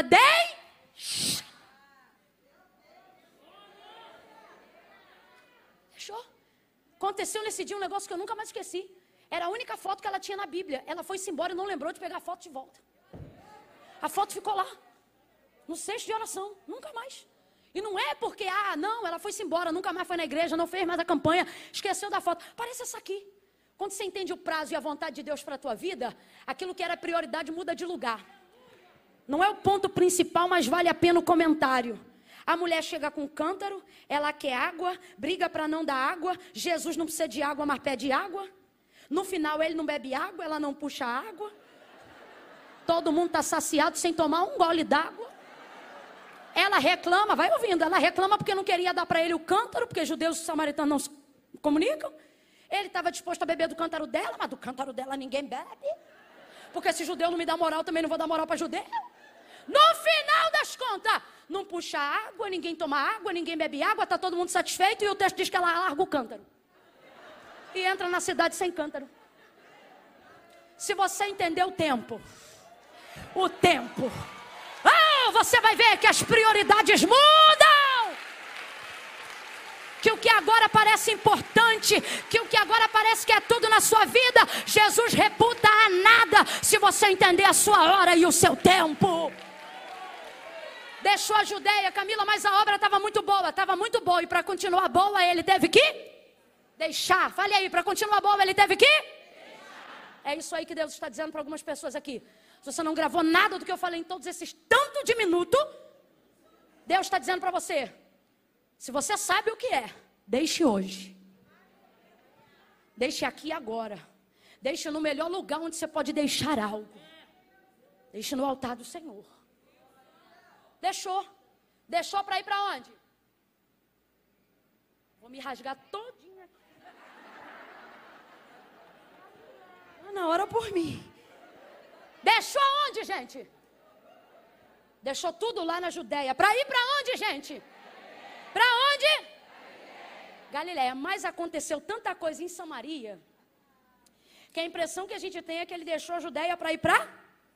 É porque eu frisei a Galileia, mas se eu te pego desprevenido, tu diz Samaria.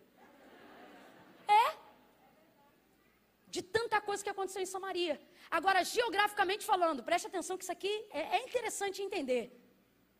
Sabe o que é a Galileia? A Galileia está na região norte. Judéia subentende-se sul. Samaria, nessa linha geográfica, representa justamente o lugar do meio. Então, olha que bacana.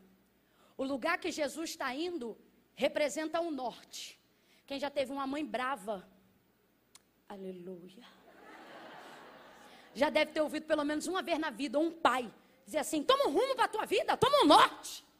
Tua vida precisa de um norte, porque norte é rumo. Aonde a bússola fica travada quando você quer uma direção? Ela define qualquer lugar a partir do norte, que é o alinhamento. Então preste atenção, Jesus está indo para o... Atualmente ele está no sul. E Samaria está justamente no centro. Sul, aqui, vamos lá, sul aqui, ah não, vou botar o azeite no norte, norte aqui, sul aqui, Samaria, bem no meio, Jesus a água viva, ele está aqui, ele está indo para onde? Isso. E agora ele está onde?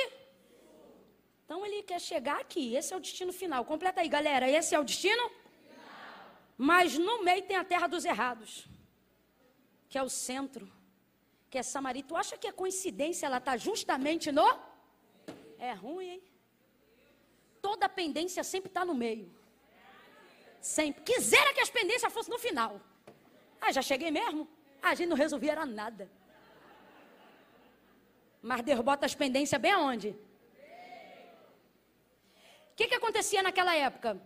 Para o judeu não passar aqui, ele pegava a montanha de Samaria. Chegava. Quando chegava? Quem já ouviu falar sobre a parábola do samaritano? Historicamente, sabe no que ela é baseada? Nesse trajeto. Aonde os judeus tinham que fazer isso para não topar com os... O que acontece na parábola com aquele que é ajudado por um samaritano? O que acontece? Ele foi espancado, assaltado. Por quê? Porque o trajeto é longo demais, arriscado demais. Não é um trajeto geográfico próprio. Essa trilha foi criada para fugir. Geograficamente falando, ela não deveria existir. É mamachuria. Aí, o que acontecia? Pra gente que viaja direto, tô doida, tô sentindo uma unção de Deus aqui. Jesus vai alinhar. 2021 é tempo de alinhamento, de convergência. Teu ministério vai andar, tua família vai andar. Eu tô profetizando, quem crê recebe. Oh, teus negócios vão andar, tuas finanças vão andar. Tem alguém sentado aqui dizendo, Camila, não quero dinheiro, não quero nada. Eu quero viver a vida espiritual que eu vim buscar.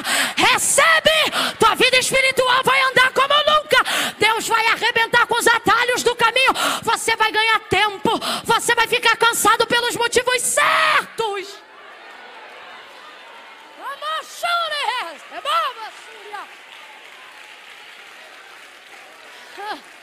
Aí o que acontecia? Como é que eu faço minha mala para viajar? Minha mala é estratégica. Eu conto assim, ó. Quantos dias eu vou ficar fora? 4. Que eu não fico mais do que isso longe do meu marido de jeito nenhum. E nem ele de mim. Se emendar, se tu me vem em um lugar mais, pode ter certeza que ou ele já mandou passagem para eu ir nele, ou eu já mandei passagem para ele em mim. Porque, ó, tem que se encontrar. Aí, vamos supor, se eu tenho uma viagem para 4 dias, eu faço 4 mudas de roupa pronta. Essa é do primeiro, essa é do segundo. Eu não tenho esse negócio de troco isso, se acontecer, vai acontecer. Eu odeio mala pesada. Faço ali, ó, pá, pá, pá. Tum. Uma de translado, outra. Ah, isso aqui é jeans, a mesma que eu vou, eu venho. Eu não sei o que, não sei o que. Resolvi. Porque eu sei quanto tempo eu vou passar. Porque dependendo de onde eu vou, ainda mais agora, que cada quilo de bagagem excedida é 25 conto, isso é mais caro que a picanha. Eu não vou dar mole, não. Irrita. Rapaz, o povo que paga a nossa passagem vende coxinha. Borda a toalhinha. Faz feijoada final de semana. Aí tá. Vou fazer a mala. Por quê? Se eu for com muita bagagem, isso gera peso na vida. O que o povo acontecia? Você faz uma viagem de 3 dias, é uma mala. Você vai fazer uma viagem de 6, já é outra mala. Aí um monte de nômade aqui no deserto, porque aquela região é de nômade. Quem é o nômade? Ele não é nem de Samaria, nem de Jerusalém. Ele vive do que cai aqui no deserto. Quem está entendendo o que Deus está falando? Sai daqui e vai cheio de carga. Cheio de bagagem. Por quê? Porque não vai comprar nada aqui, não vai beber nada aqui, não vai passar na lojinha de conveniência que tem aqui. Então ele leva água de casa, comida de casa, roupa de casa, tudo de casa. E ele pensa, tô bem, tá nada, tá pesado. Tá com uma carroça enorme. Aí quando ele vai chegando nessa rota aqui que é a da fuga, os nômades estão olhando.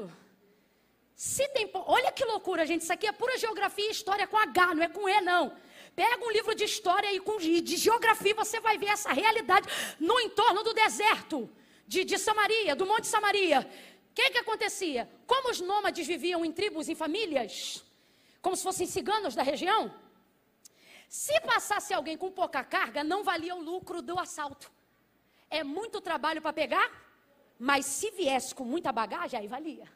Vamos arrebentar, vamos matar, vamos enterrar. Por quê? Porque tem muita carga. Quando você sai de Jerusalém,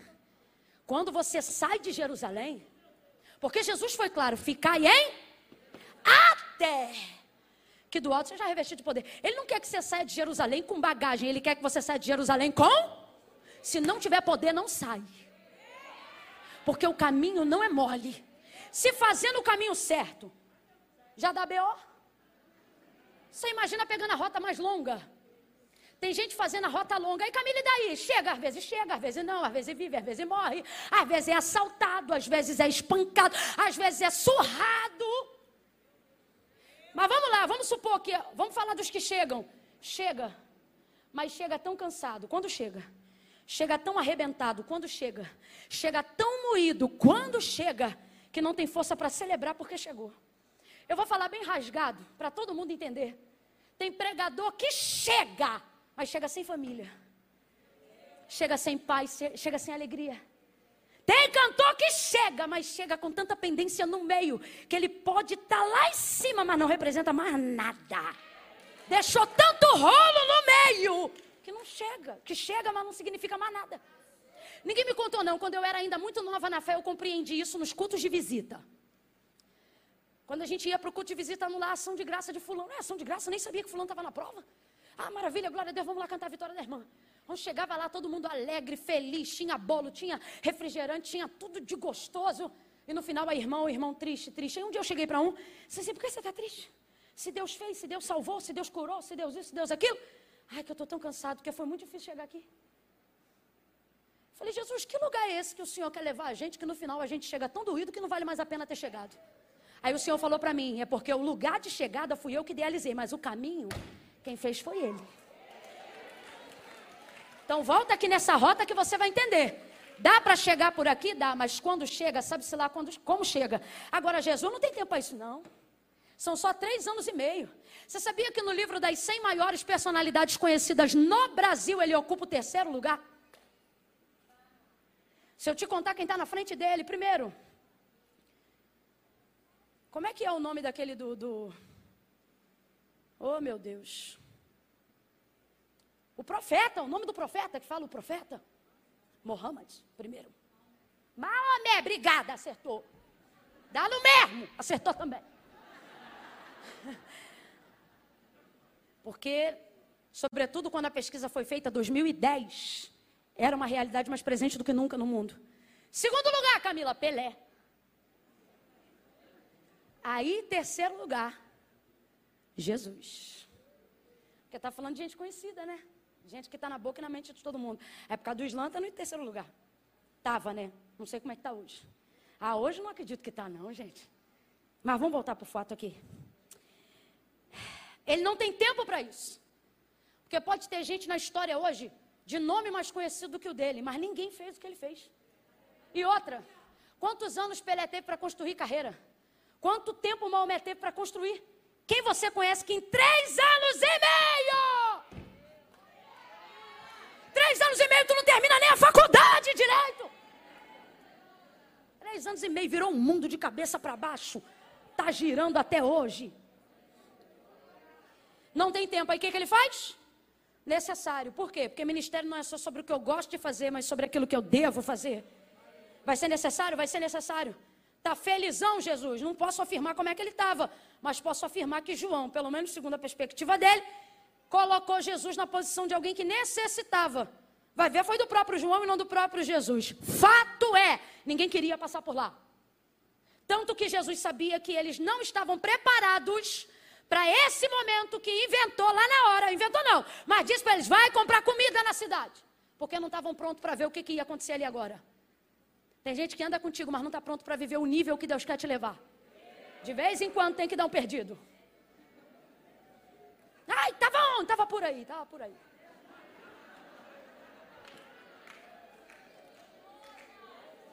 Quando eles voltam não. Foram comprar comida. Jesus então senta. Eu vou fechar aqui, prometo, é o último tópico. Jesus senta. E o texto diz por que ele sentou. Porque ele chegou como, gente? Cansado. Chegou cansado. Está muito cansado. Para a palavra de Deus dizer para um homem que andava mais de 13 quilômetros, aproximadamente 13 quilômetros por dia, dizer que ele está cansado é porque ele estava muito cansado. Chegou cansado, mas nem é Galileia, é Samaria. E é aqui que você começa a entender a necessidade de descansar. Por que muitos ministérios, casamentos, empresas, vidas espirituais estão naufragando? Porque a logística da nossa mente funciona assim, quando eu chegar eu descanso. Você projeta fazer tudo o que precisa ou deseja fazer depois que você chegar. Quem já perdeu a hora do almoço e depois perdeu a fome porque decidiu só comer depois de terminar uma coisa que já estava fazendo? Geral. Aí chega uma hora que você não tem mais fome, você só tem dor de? Porque o estômago já cerrou, mas o cérebro está ali, ó, latejando.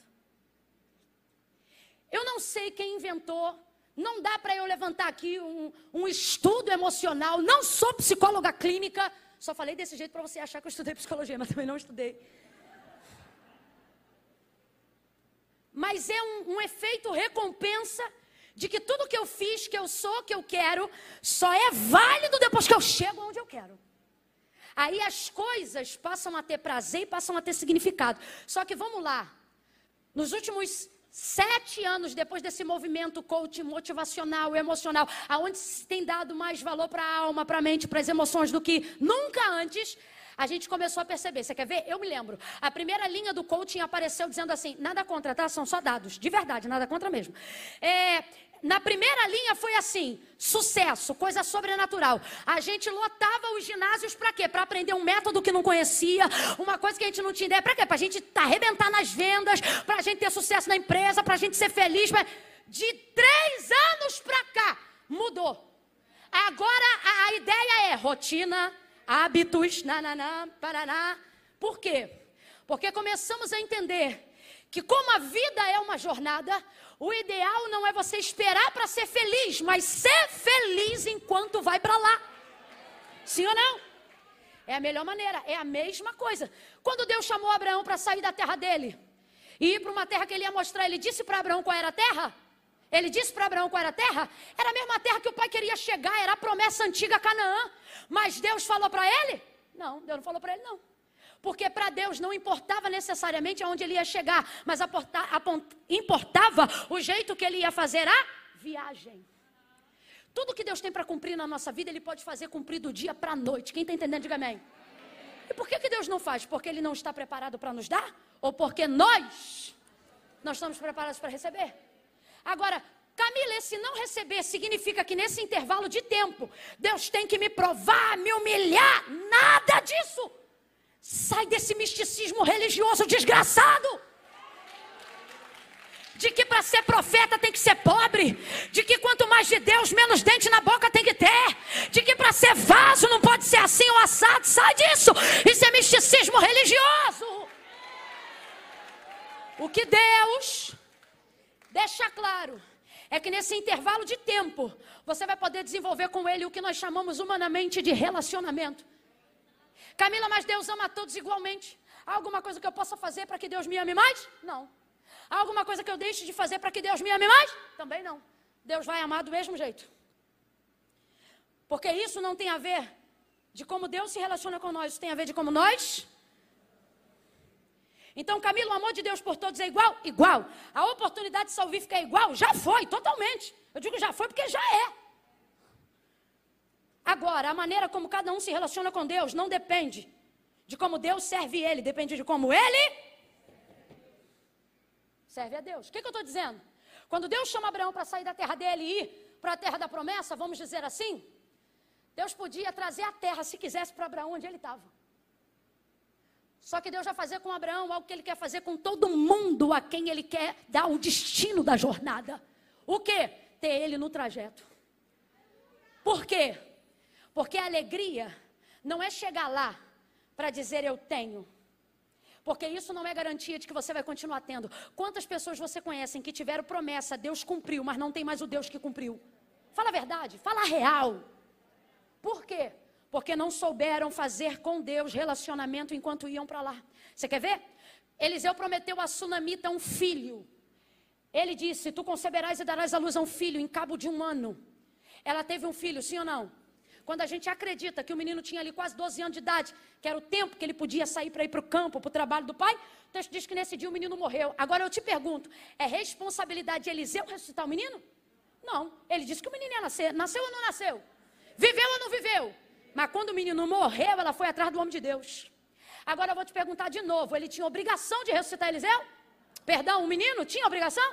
Não, mas ele ressuscitou sim ou não? Sim ou não? Porque isso ali não tinha a ver com a promessa, tinha a ver com um relacionamento de mais de 15 anos. Ele entrando, comendo, vivendo ali com ela, com o esposo, com a família. Olha como é que relacionamento com Deus é importante. Ter a garantia de que algo que Deus falou vai cumprir não é o melhor. O melhor é saber que Ele vai me dar manutenção, jeito de administrar. Porque se tudo que Deus promete para a gente é maior do que a gente, porque não fala sobre a nossa capacidade, fala sobre a dele, significa que eu por mim mesma não tenho condições de gerir nada que veio de Deus para mim, não tenho. Humanamente falando, não. Quantos ministérios sucumbiram debaixo da própria glória? Quantos sucumbiram debaixo da própria sabedoria? Fala aí, minha professora que está aqui com a gente. Quantas pessoas sucumbiram debaixo da própria genialidade? Gente que a gente olha e não reconhece mais. Não porque não tem, mas porque mesmo tendo, não é mais. Por quê? Porque se Deus te deu algo, ou falou que vai te dar, é algo muito grande, é algo que nem cabia em você. Mas é Ele que faz caber, Ele que dá o jeito dele. Então veja, o negócio não é você chegar. O negócio é você saber o que faz depois que chega. O negócio é você saber se você teve, no tempo que andava, relacionamento suficiente para agora fazer disso uma vitória e não um peso. Porque quantas pessoas vivem hoje debaixo de um peso? Porque estão tendo que suportar sozinhas aquilo que Deus disse que era junto. Por que Moisés está num vale com o povo?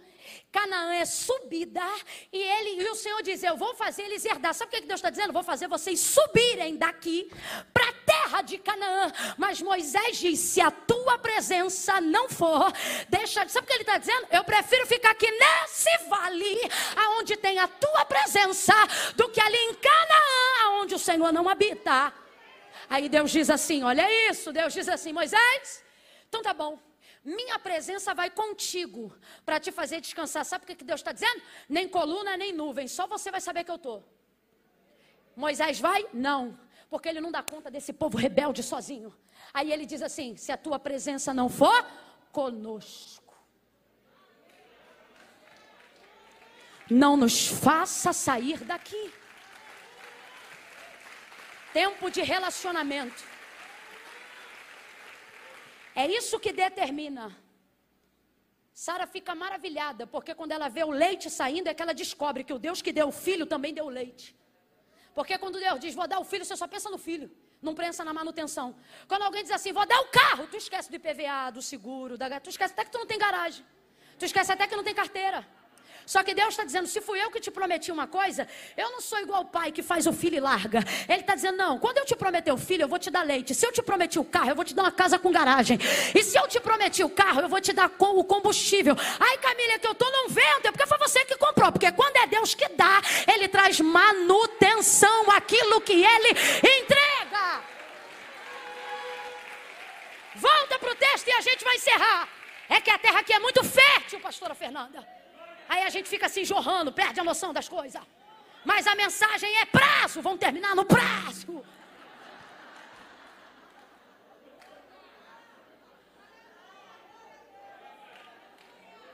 Ó, sai da Judeia, destino final, Galileia. Mas no meio, Samaria, a terra dos errados, lugar da pendência. Mas se Deus quer que eu passe por aqui, não importa o problema que tem aqui, não importa quem começou, o que importa é que aquilo que Ele me confiou tem condições de resolver. Mas por que a gente deixa as pendências no meio? Porque a gente acha que elas são maiores do que realmente são. Vamos lá. O objetivo de Jesus, alcançar toda a Samaria. Estamos falando de uma? Não, estamos falando de milhares de milhares. E Jesus vai a milhares de milhares? Não, porque Ele chega no meio cansado. Mas quando você está na rota certa, no caminho que Deus deu para você, até no seu descanso você produz. O texto diz que ele chegou ali como? Cansado. Vamos lá para a gente seguir junto? Chegou ali como? Porque a obra de Deus cansa, irmão. Cansa. Mas isso não significa que é ruim. Está na hora de você aprender isso. Cansaço se tornou uma palavra pejorativa, quando na verdade ela deveria ser consequência de um resultado. A gente faz tudo que não deve e diz, ai, foi cansaço. Ai, que eu estou cansado. Realmente é. Mas o problema é que você provavelmente, para sentir-se assim, está cansando pelos motivos errados. E o problema não é cansar. Porque quem aqui já deitou num dia que conseguiu fazer tudo o que tinha para fazer e sentiu cansaço, e ao invés de sentir tristeza, sentiu orgulho? Falou, eita, rapaz, eu já arrebentei. Eita, que eu sou uma mulher pau, mulher maravilha, sabe de nada. Quem já sentiu isso? Qual foi o homem que tinha um cronograma de um dia que parecia ilógico, mas você deu conta, fez até o que não estava no plano? Quando você deitou na cama, você disse, rapaz, eu sou macho. Eu sou, vou te falar. Ficou? Porque o problema não é ficar cansado. O problema é saber o que está nos... Qual é o motivo do cansaço? Jesus chegou cansado, mas ele está triste? Está acabado? Está desistido? Vai cumprir o ministério agora. Cansado. Chega e senta no poço. Por quê? Porque o cansaço não revela quem eu sou, ele só manifesta como eu estou.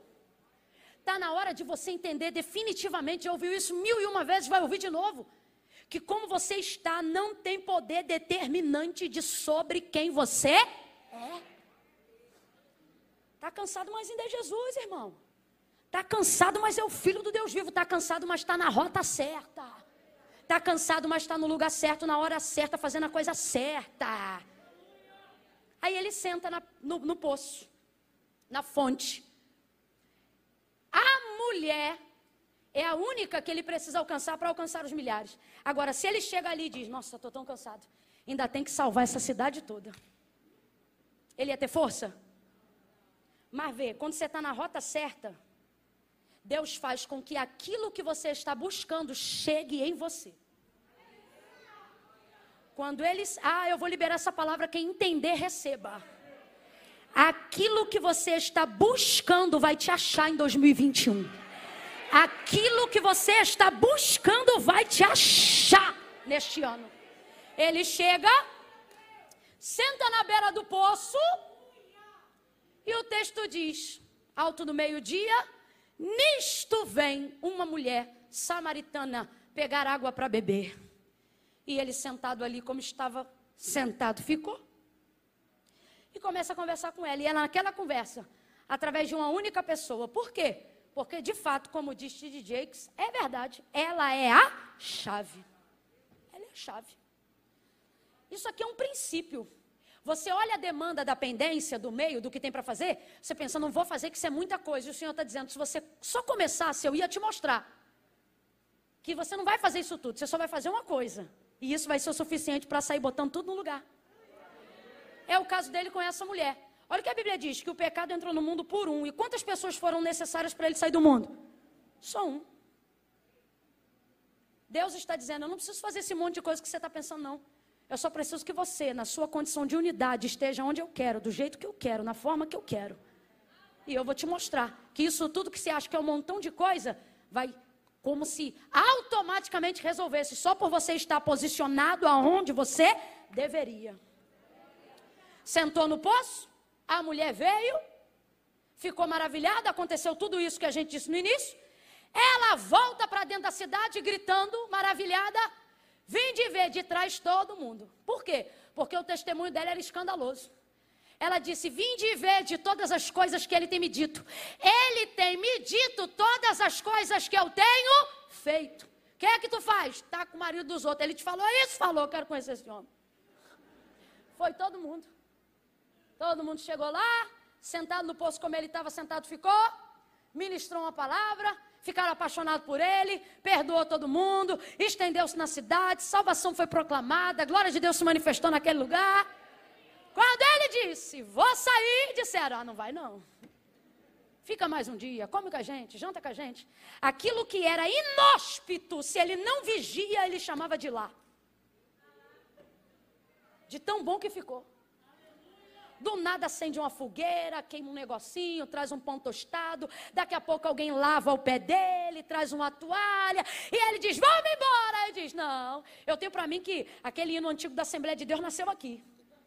Aquela coisa dos assembleianos de cantar assim, fica, Senhor, já se faz tarde. Não toca não, que eu não sei cantar não, pastor.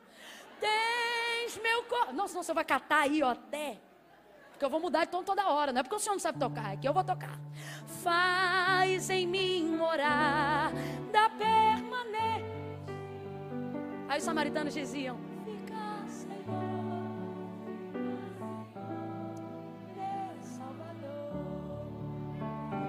Você que é músico bom, faz até quem não canta cantar.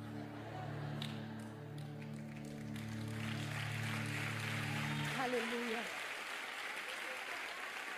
Aleluia. Ai, Camila, eu tô cansado. Você acha o quê? Que era imersão, não era surf, não. Era imersão. A Bíblia diz que quando o corpo está cansado é porque a alma já abasteceu o suficiente. É, Salomão diz isso. Quando ele diz que o estudo é enfado da carne, significa que quando aqui cansou, é porque aqui dentro já tem o suficiente para armazenar. Olha isso, gente. Pode continuar tocando, pastor, para a gente terminar junto. Que eu estou me achando com o Senhor tocando aqui.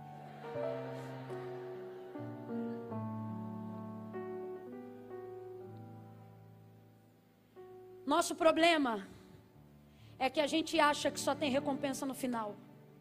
Só tem vitória no final. Só tem honra no final. Só tem milagre no final. E o Senhor está deixando claro hoje aqui. Não deixa a sua ânsia de chegar no final roubar de você a experiência do durante. Porque é isso aqui que faz você chegar aqui. E ao invés de dizer cheguei, você vai dizer vivi.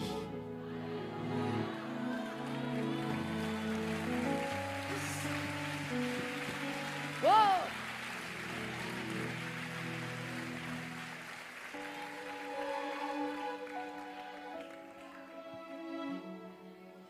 O lugar que você imagina ser inóspito para Jesus foi o lugar que ele encontrou o descanso. Preste atenção.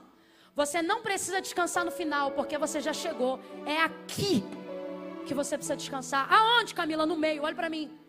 Deus me trouxe hoje aqui basicamente para dizer: você não precisa desistir, você só precisa descansar.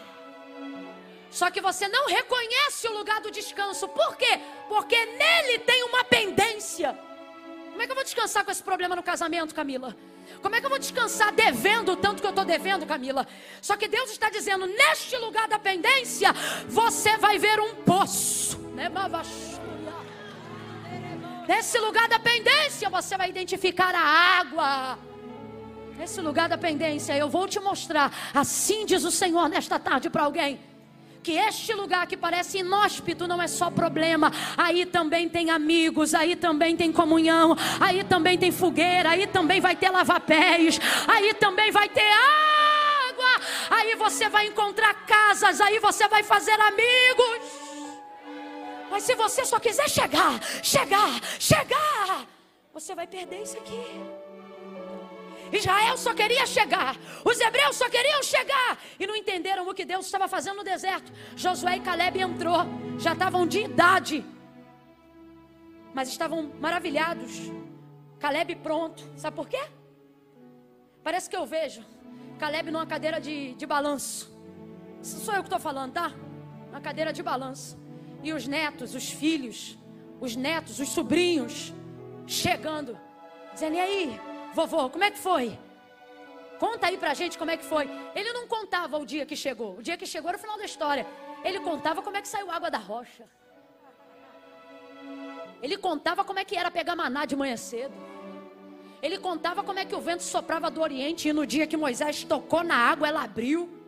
Ele contava sobre como a glória trovejou no Sinai. Vovô, isso tudo foi em Canaã? Não, foi bem no meio, enquanto a gente vinha pra cá.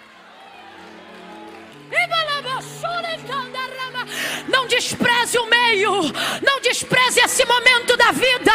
Não fique pensando que este lugar que hoje você precisa descansar é o lugar da derrota. Ele está dizendo, é nesse ponto da vida, é neste ponto da vida que eu vou te dar paz em meio à guerra. É neste ponto da vida que você saberá o que é a paz que excede todo entendimento. Se tem alguém que enquanto eu pregava identificava o meio de alguma história, fica de pé do teu lugar num salto de glória. Oh, fica de pé. Não despreze esse meio, não. Levanta de mão livre, bota a bolsa na cadeira. Ninguém vai mexer em nada, não. Eu tô vendo aqui. Fica tranquilo.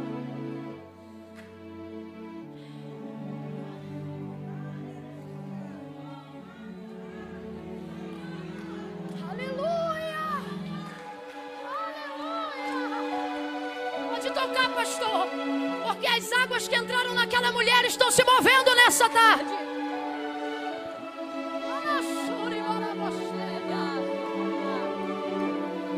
Você diz, eu só vou ter paz quando a promessa cumprir. Eu só vou ter... E aí você vai negligenciando o meio, achando que tem que dar volta, criando rotas de fuga, tentando fugir das demandas, tornando difícil o que deveria ser mais simples do que você imagina. Mas o medo faz você fugir do lugar certo. Ah, porque vai dar muito trabalho. Como é que eu vou pedir perdão? Como é que eu vou fazer isso? Como é que... E o Senhor está dizendo, você não vai fazer isso. Quem vai fazer isso sou eu. Eu só preciso que você esteja na rota certa, no lugar certo. Veja, Jesus não foi até eles. Eles foram até Jesus. Mas eles iriam até Jesus se Jesus estivesse em Jerusalém? Não poderiam. Aí Jesus passou lá. E isso foi o suficiente. Você acha que esse lugar do meio, você tem que evitar ele, porque ele é o lugar da tua derrocata. É o lugar que vão te acusar, é o lugar que você vai ter problema, discussão, dissensão. Afinal, é terra de errados. Só que o Senhor está dizendo, não, nesse lugar do meio, você vai ser tratado de um jeito. que você vai ver que na terra dos errados, quando você está no tempo certo, até o que era para dar errado, dá certo. Mas não dá volta. Não acha que porque você está no tempo, você tem todo o tempo. Palavra de norte hoje aqui, para quem está indo para Galileia, é essa: você tem um prazo. Não negligencie isso. Se posicione corretamente aonde Deus quer que você esteja. Não trate o meio como se fosse o fim. Você vai passar. Você não vai ficar. Mas também não se acomode no meio só porque já resolveu. Não é o lugar de destino final, é o lugar de... Chegue. Como é que Jesus chegou, hein? Na Galileia, pronto para pregar, para fazer o que tinha para fazer. Por quê? Porque ele abasteceu no meio. O meio é esse lugar aonde você às vezes pensa que vai se abater, e é o lugar do abastecimento. É o lugar que vai te dar autoridade para chegar aonde você tem que chegar. Então hoje não desperdice essa fonte. Fecha os teus olhos, curva a sua cabeça.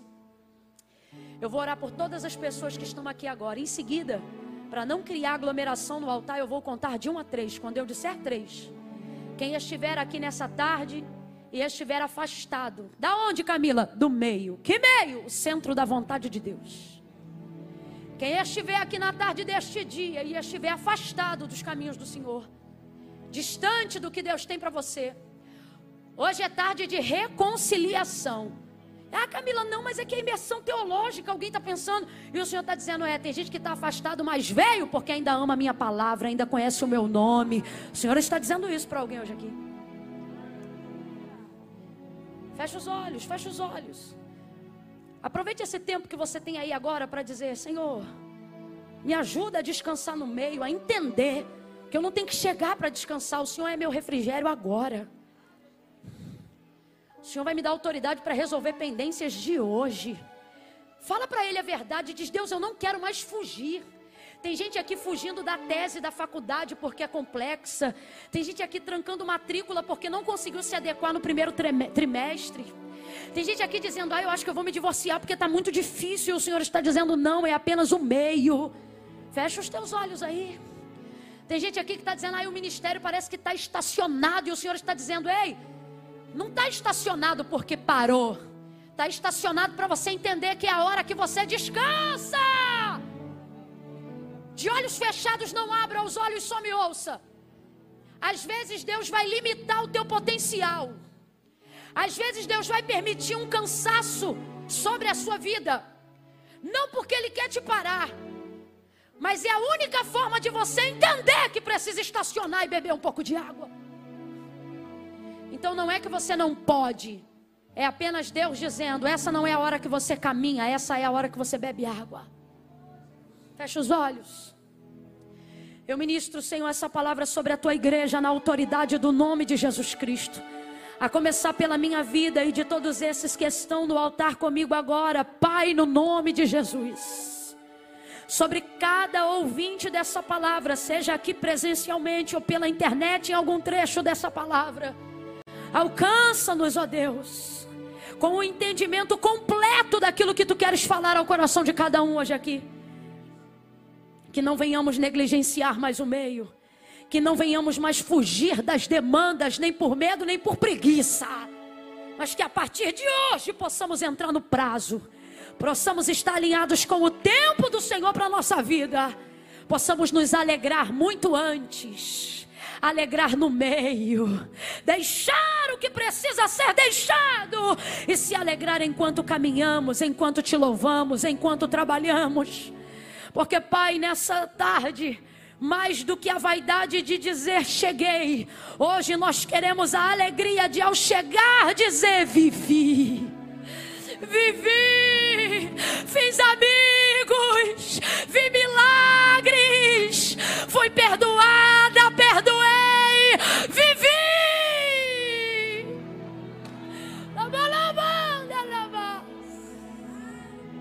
Ministrei, fui ministrada, ajudei, fui ajudada, lavei e fui lavado, andei e cansei, puxei cadeira para os outros, outros puxaram para mim, servi, fui servido. Oh Deus, elimina agora a crise de ansiedade, elimina agora a ansiedade da alma, fecha toda a porta de legalidade aberta pela ansiedade de chegar, de conquistar, sem avaliar as consequências da caminhada. A poder no teu nome, a poder no teu sangue, cobre-nos com teu sangue nessa tarde, dá-nos discernimento.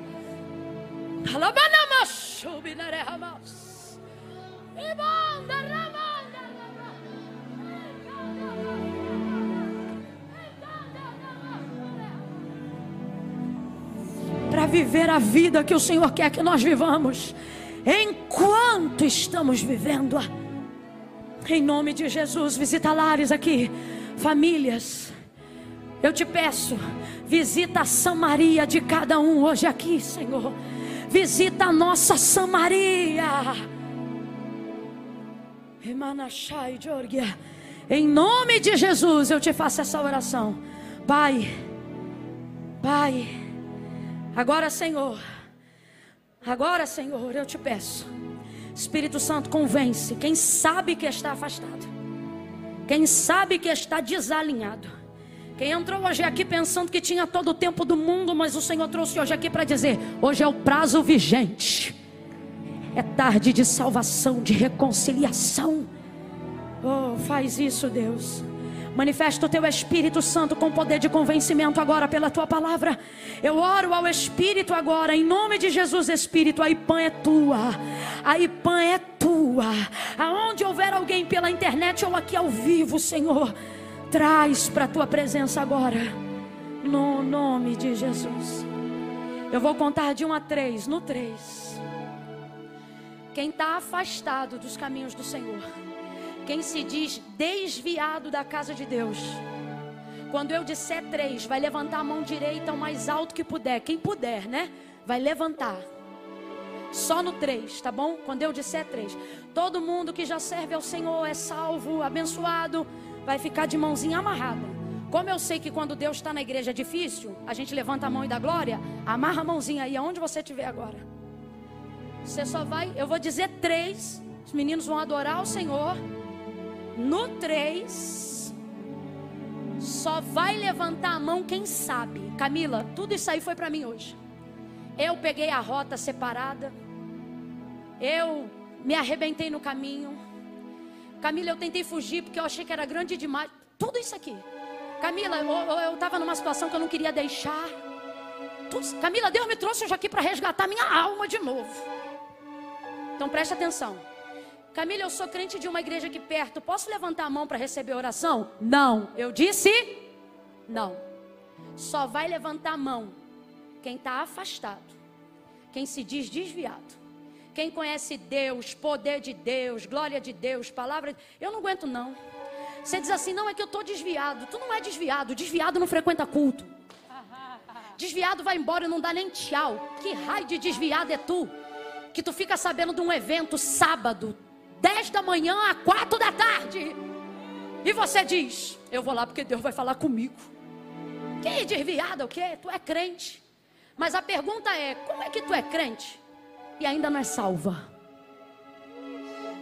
Porque, Camila, dá para ser crente e não ser salvo? Dá. O que não dá é para ser salvo e não ser crente. Porque nem todo crente é salvo, mas certamente todo salvo é crente. Você diz assim, não, Camila, é que eu vou porque eu gosto, sabe? Que gosta, tu ama. Sabe como é que eu sei que tu é crente? Tu conhece o nome de um monte de santo, mas quando a coisa aperta, tu chama o nome de um só. Tu é crente. Não, Camila, então eu vou te falar a verdade. É porque eu tenho umas coisas aí para resolver, depois que eu resolver, eu vou. Esse é teu problema, você acha que vai chegar no final e vai resolver. Deus está dizendo, essa pendência está aqui no meio e nós vamos resolver hoje. Não, Camila, que a minha situação é um pouquinho mais enrolada, é que eu tenho um tico-tico no fubá. Vai levantar a mão você, o tico-tico e o fubá. Vai levantar a mão geral. Porque presta atenção, você não resolve primeiro para servir a Deus depois. Você entrega a sua vida a Jesus primeiro e Ele te ajuda a resolver o depois. Quem conhece a minha história sabe, eu vim para a igreja com a bermudinha de 2 palmos, tênis do baile, barriga de fora e camisete do piu-piu.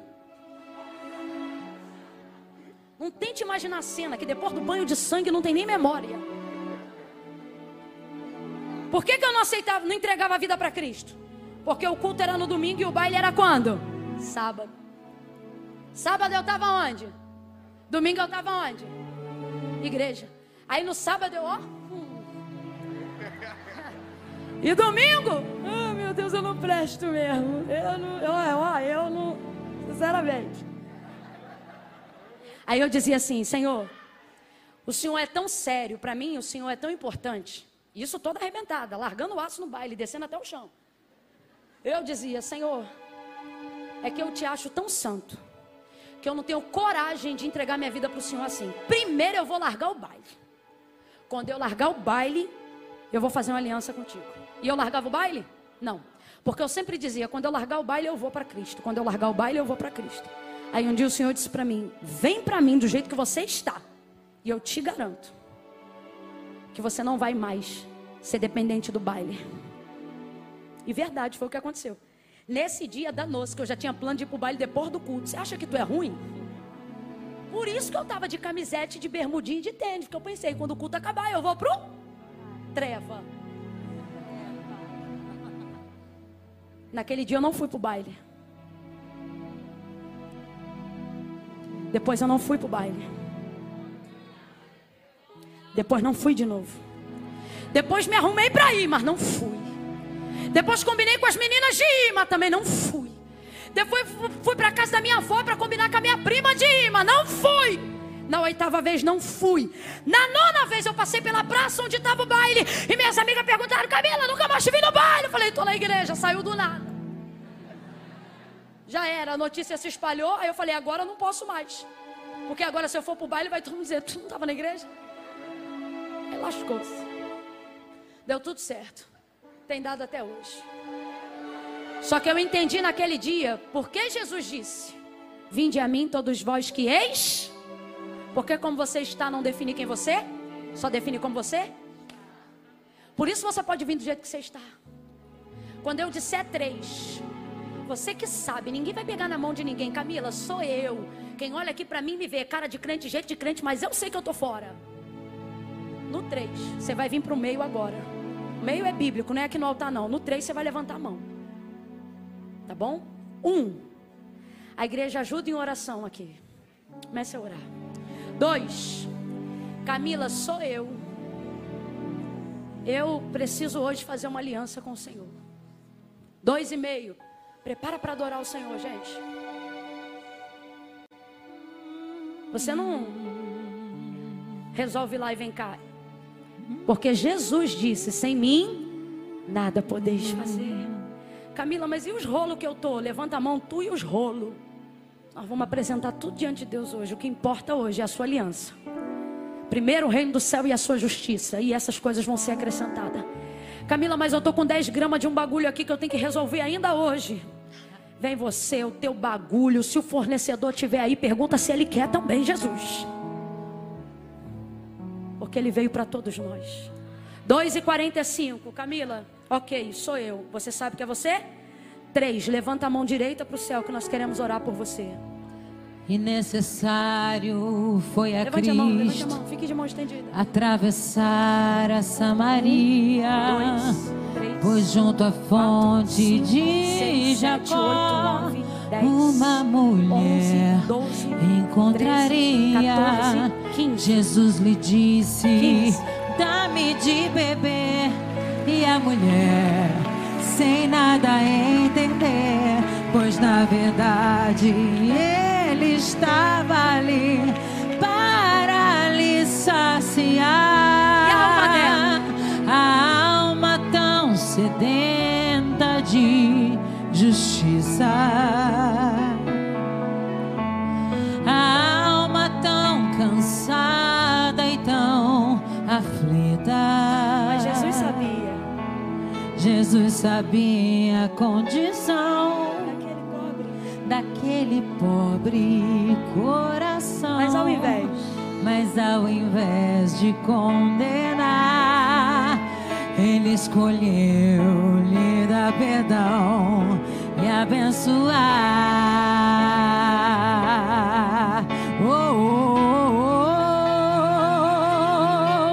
Porque da água que Ele dá vai muito além de saciar. Abre uma fonte interior com água viva a jorrar. Porque da água que Ele dá vai muito além de saciar. Abre uma fonte interior com água viva a jorrar.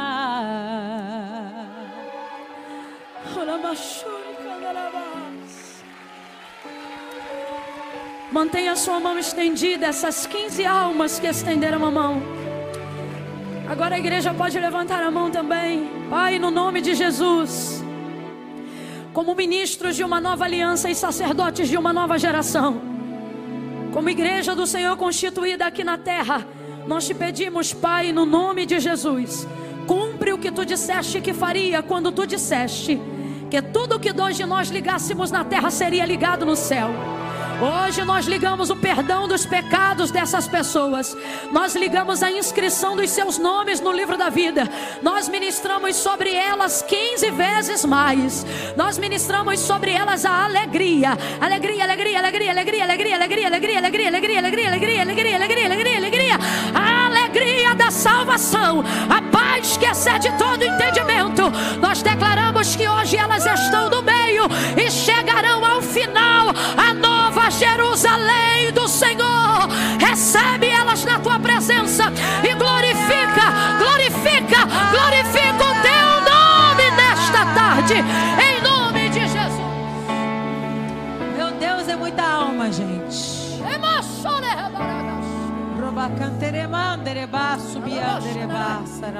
Eu vou passar o microfone à pastora Fernanda, aqui de direito. Quero agradecer a Deus por essa oportunidade. Eu vou lhe dizer porque eu vou passar. Fique aqui, pastora, para ficar à vontade com o seu povo, porque teve uma hora que eu não aguentei. Minha mãe saiu, senão ela ia poder confirmar isso, que ela foi ali para ajudar na nossa boutique. Legal. Quando eu entreguei minha vida para Cristo, eu ainda não sabia o que Deus queria de mim, então eu fazia tudo. Porque é assim que você descobre o que Deus quer de você, não é esperando, é fazendo tudo que vem à mão. E como a gente vem de uma igreja muito pequena, a gente tinha muita oportunidade, e tinha que aproveitar as oportunidades, porque éramos poucos, então cada um tinha que fazer o que podia, o que fazia para fazer o culto. E aí eu pensei assim, eu preciso aprender a cantar alguma canção, para poder, na hora que me dá a oportunidade, eu trazer uma canção, porque eu ainda não tinha muita intimidade com a palavra. E a primeira canção, por incrível que pareça, não foi coincidência eu ter cantado toda essa música que ela cantou. Essa música tem quantos anos, pastora? Desculpa perguntar. A idade do Isaac, 17 anos. 17 anos. É da Ludmilla Ferber, gravei no meu disco. Pois então. Quebrantado Coração. A primeira música que eu aprendi do CD foi essa. Por quê? Porque eu ganhei esse CD de presente. Eu dizia, Deus, se eu tiver mais uma oportunidade na igreja, para ajudar melhor o culto, eu acho que se eu cantar eu vou ajudar melhor. Aí alguém me deu esse CD de presente. E eu rodei Nova Iguaçu inteiro para caçar o playback, porque às vezes você achava o CD, mas não achava o playback. Não consegui achar o playback. O que hoje é meu marido, o pastor Eduardo Gonçalves, era o pastor Emerson da vida. Tocando, ministrando, ajudando, cortando nas 11, produzindo, ajudando todo mundo. E ele sentava num teclado aqui igual esse aqui, e era ele que ajudava todo mundo. Pensa no que é você tentar acompanhar todo crente da Assembleia de Deus que dá na telha de cantar uma música. Isso é curso intensivo, isso foi é imersão teológica para música. E ele ficava nessa. Aí eu gravei essa música, tinha muitas músicas, nem era música de trabalho do CD. Nem era uma das últimas, é. Só que essa música mexeu muito comigo, exatamente essa. E como na época eu não tinha a voz calejada, literalmente, como é hoje, eu achava que eu conseguia cantar essa música. Ah, mas você porque consegue. Eu dizia que o timbre dela, né? Esse, é o que? É contralto que fala? Baixo? Como é que é? Mesocontralto. É. Mesocontralto. Eu achava assim, eu acho que esse aí eu vou conseguir. E eu passava o dia inteirinho até a hora do culto cantando essa música. E eu ficava o tempo todo. E necessário foi a Cristo. Calma que eu não vou que eu não vou pagar mico aqui hoje. Segue. Não consigo. Atravessar. Aí, não, pera. Que timbre lindo. Calma. Aí, escute. Aí eu não consegui o Nova Iguaçu. Aí eu dizia, não consegui playback. Se eu tiver oportunidade, eu vou cantar avulso. E nesse dia foi o dia que eu dei maior trabalho pro meu marido. Ele ainda não era meu marido, ele era só o irmão da igreja. E eu tentando cantar e ele catando a milharal inteiro para me ajudar. Não conseguiu achar o tom, porque cada hora eu cantava num tom, porque eu começo assim bonitinho. O problema é quando eu continuo. Você viu a parte que eu preguei, que as coisas às vezes para ficar bom tem que deixar? É eu só começo. Isso aqui agora tem que deixar para você. Não consegui, aí foi, ele foi tentando. No final, todo mundo chorando, derramado, Jesus salvou naquele dia. Então funcionou. É, amém, glória a Deus. E isso entrou no meu coração, preste atenção, gente.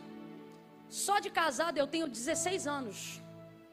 Então foi logo no início, que um ano depois eu já estava beijando a boca do Eduardo. Falei, para de catar milho, vem beijar minha boca, menino. Então foi exatamente essa conta. Todos esses anos se passaram, eu não tinha noção do que Deus faria na minha vida. Hoje eu estou aqui, na igreja profetizando das nações, cuja pastora é a pastora Fernanda Brum. Você acha que é coincidência na primeira vez que eu estou pregando aqui, ela terminar o momento do louvor, cantando o único hino que eu sabia cantar no início da minha caminhada? Agora responde para eles, eu te pedi para cantar isso? Não. Eu combinei isso com a senhora em algum momento? Não. Deus está aqui ou não está? Tá. Glória a Deus, agradeço. Ele começou as cordas e eu reconheci a canção e vi cantar, foi só isso. Ainda tem um testemunho mirabolante parecido com o meu. Eu acho que os nossos livros dá para fazer uma compilação. Essa coisa do baile também me perseguia. Eu não cantava tira-me do baile, não, é tira-me do baile. Tira-me do baile, né? Quero libertação. Carioca é sinistro, né? E Queimados, tu acha que só tu veio de Queimados? Ó. Nova Iguaçu ali, o Rosa dos Ventos, Austin, era eu. Quem sabe a gente era vizinha, né? Que eu sou mais velha que você, mas assim, pouca coisa. Quase assim, da mesma idade. O que você está esperando para Deus fazer o que tem que fazer na sua vida? Essa palavra foi um refrigério para mim desde de manhã. Essa nossa reunião é um desafio, porque por causa da pandemia eu falei, vou parar a conferência de mulheres. Parei um ano. Deus falou comigo, se você fizer a conferência vai ter que devolver dinheiro. Para. Foi o ano passado. E esse ano começaram já, cadê a conferência? Cadê a conferência? Eu falei, eu vou começar a esquentar a igreja. Se a igreja responder, a gente faz. Se as amigas atenderem o convite, a gente faz.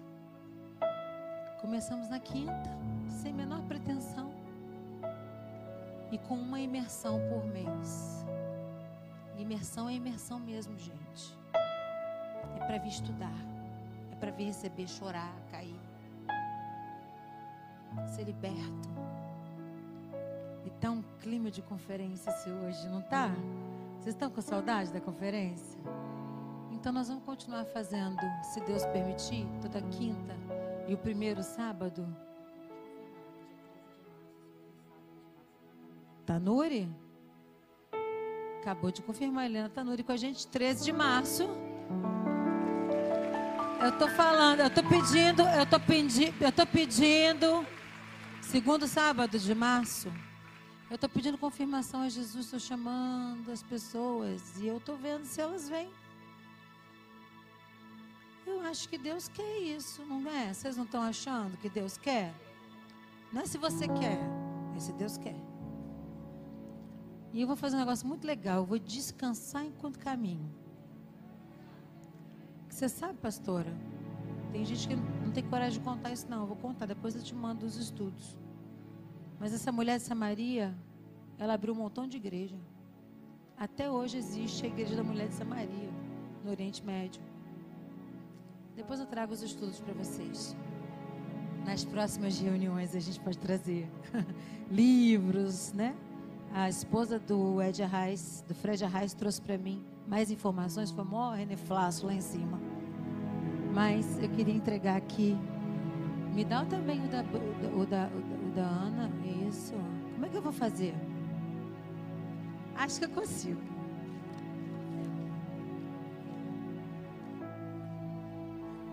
Chocolates. Chocolates. Flores. Flores. Depois tu abre os chocolates. Senão a gente come. Ai, não dá vontade de acabar não, né? Mas eu vou chamar o marido aqui para terminar. As feministas pira, né? Mas a gente chama o marido. Vem, marido, aqui. Porque ele é o master, né? E eu sou auxiliadora. Tem gente que tem uma raiva que eu falo disso. Mas eu gosto. Eu gosto de auxiliar.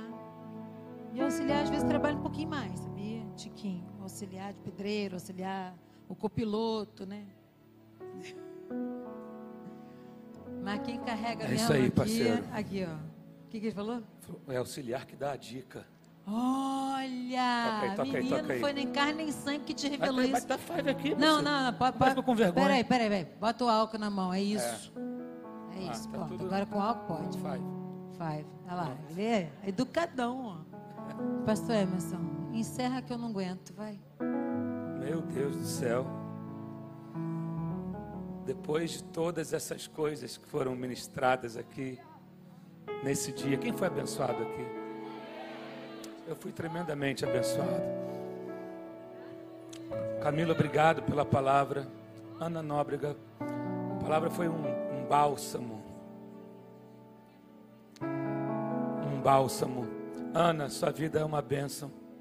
Você, o pastor Nivaldo, toda a galera, amigos queridos, pastores que eu estou vendo aqui, amigos de outras igrejas, amigos que vieram de longe. Deus é bom. Quando Jesus não era bem-vindo em Samaria, então dá um jeito de Samaria vir até ele.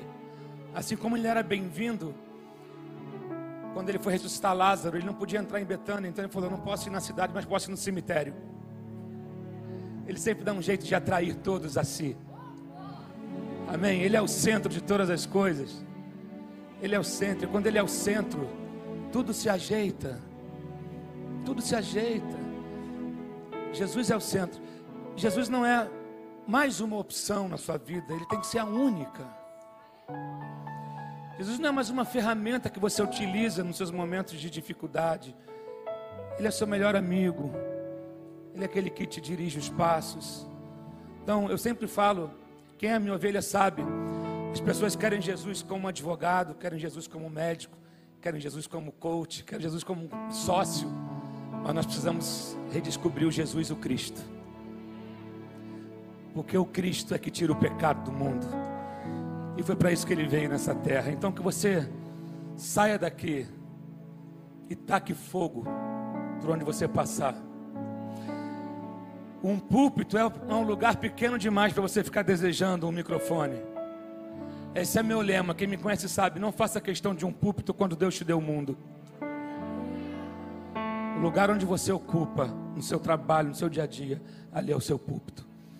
Só uma dica, que toda quinta-feira tem o culto da mulher eficaz aqui na igreja. Culto dirigido pela pastora Fernanda e pelas pastoras aqui da igreja. É uma benção.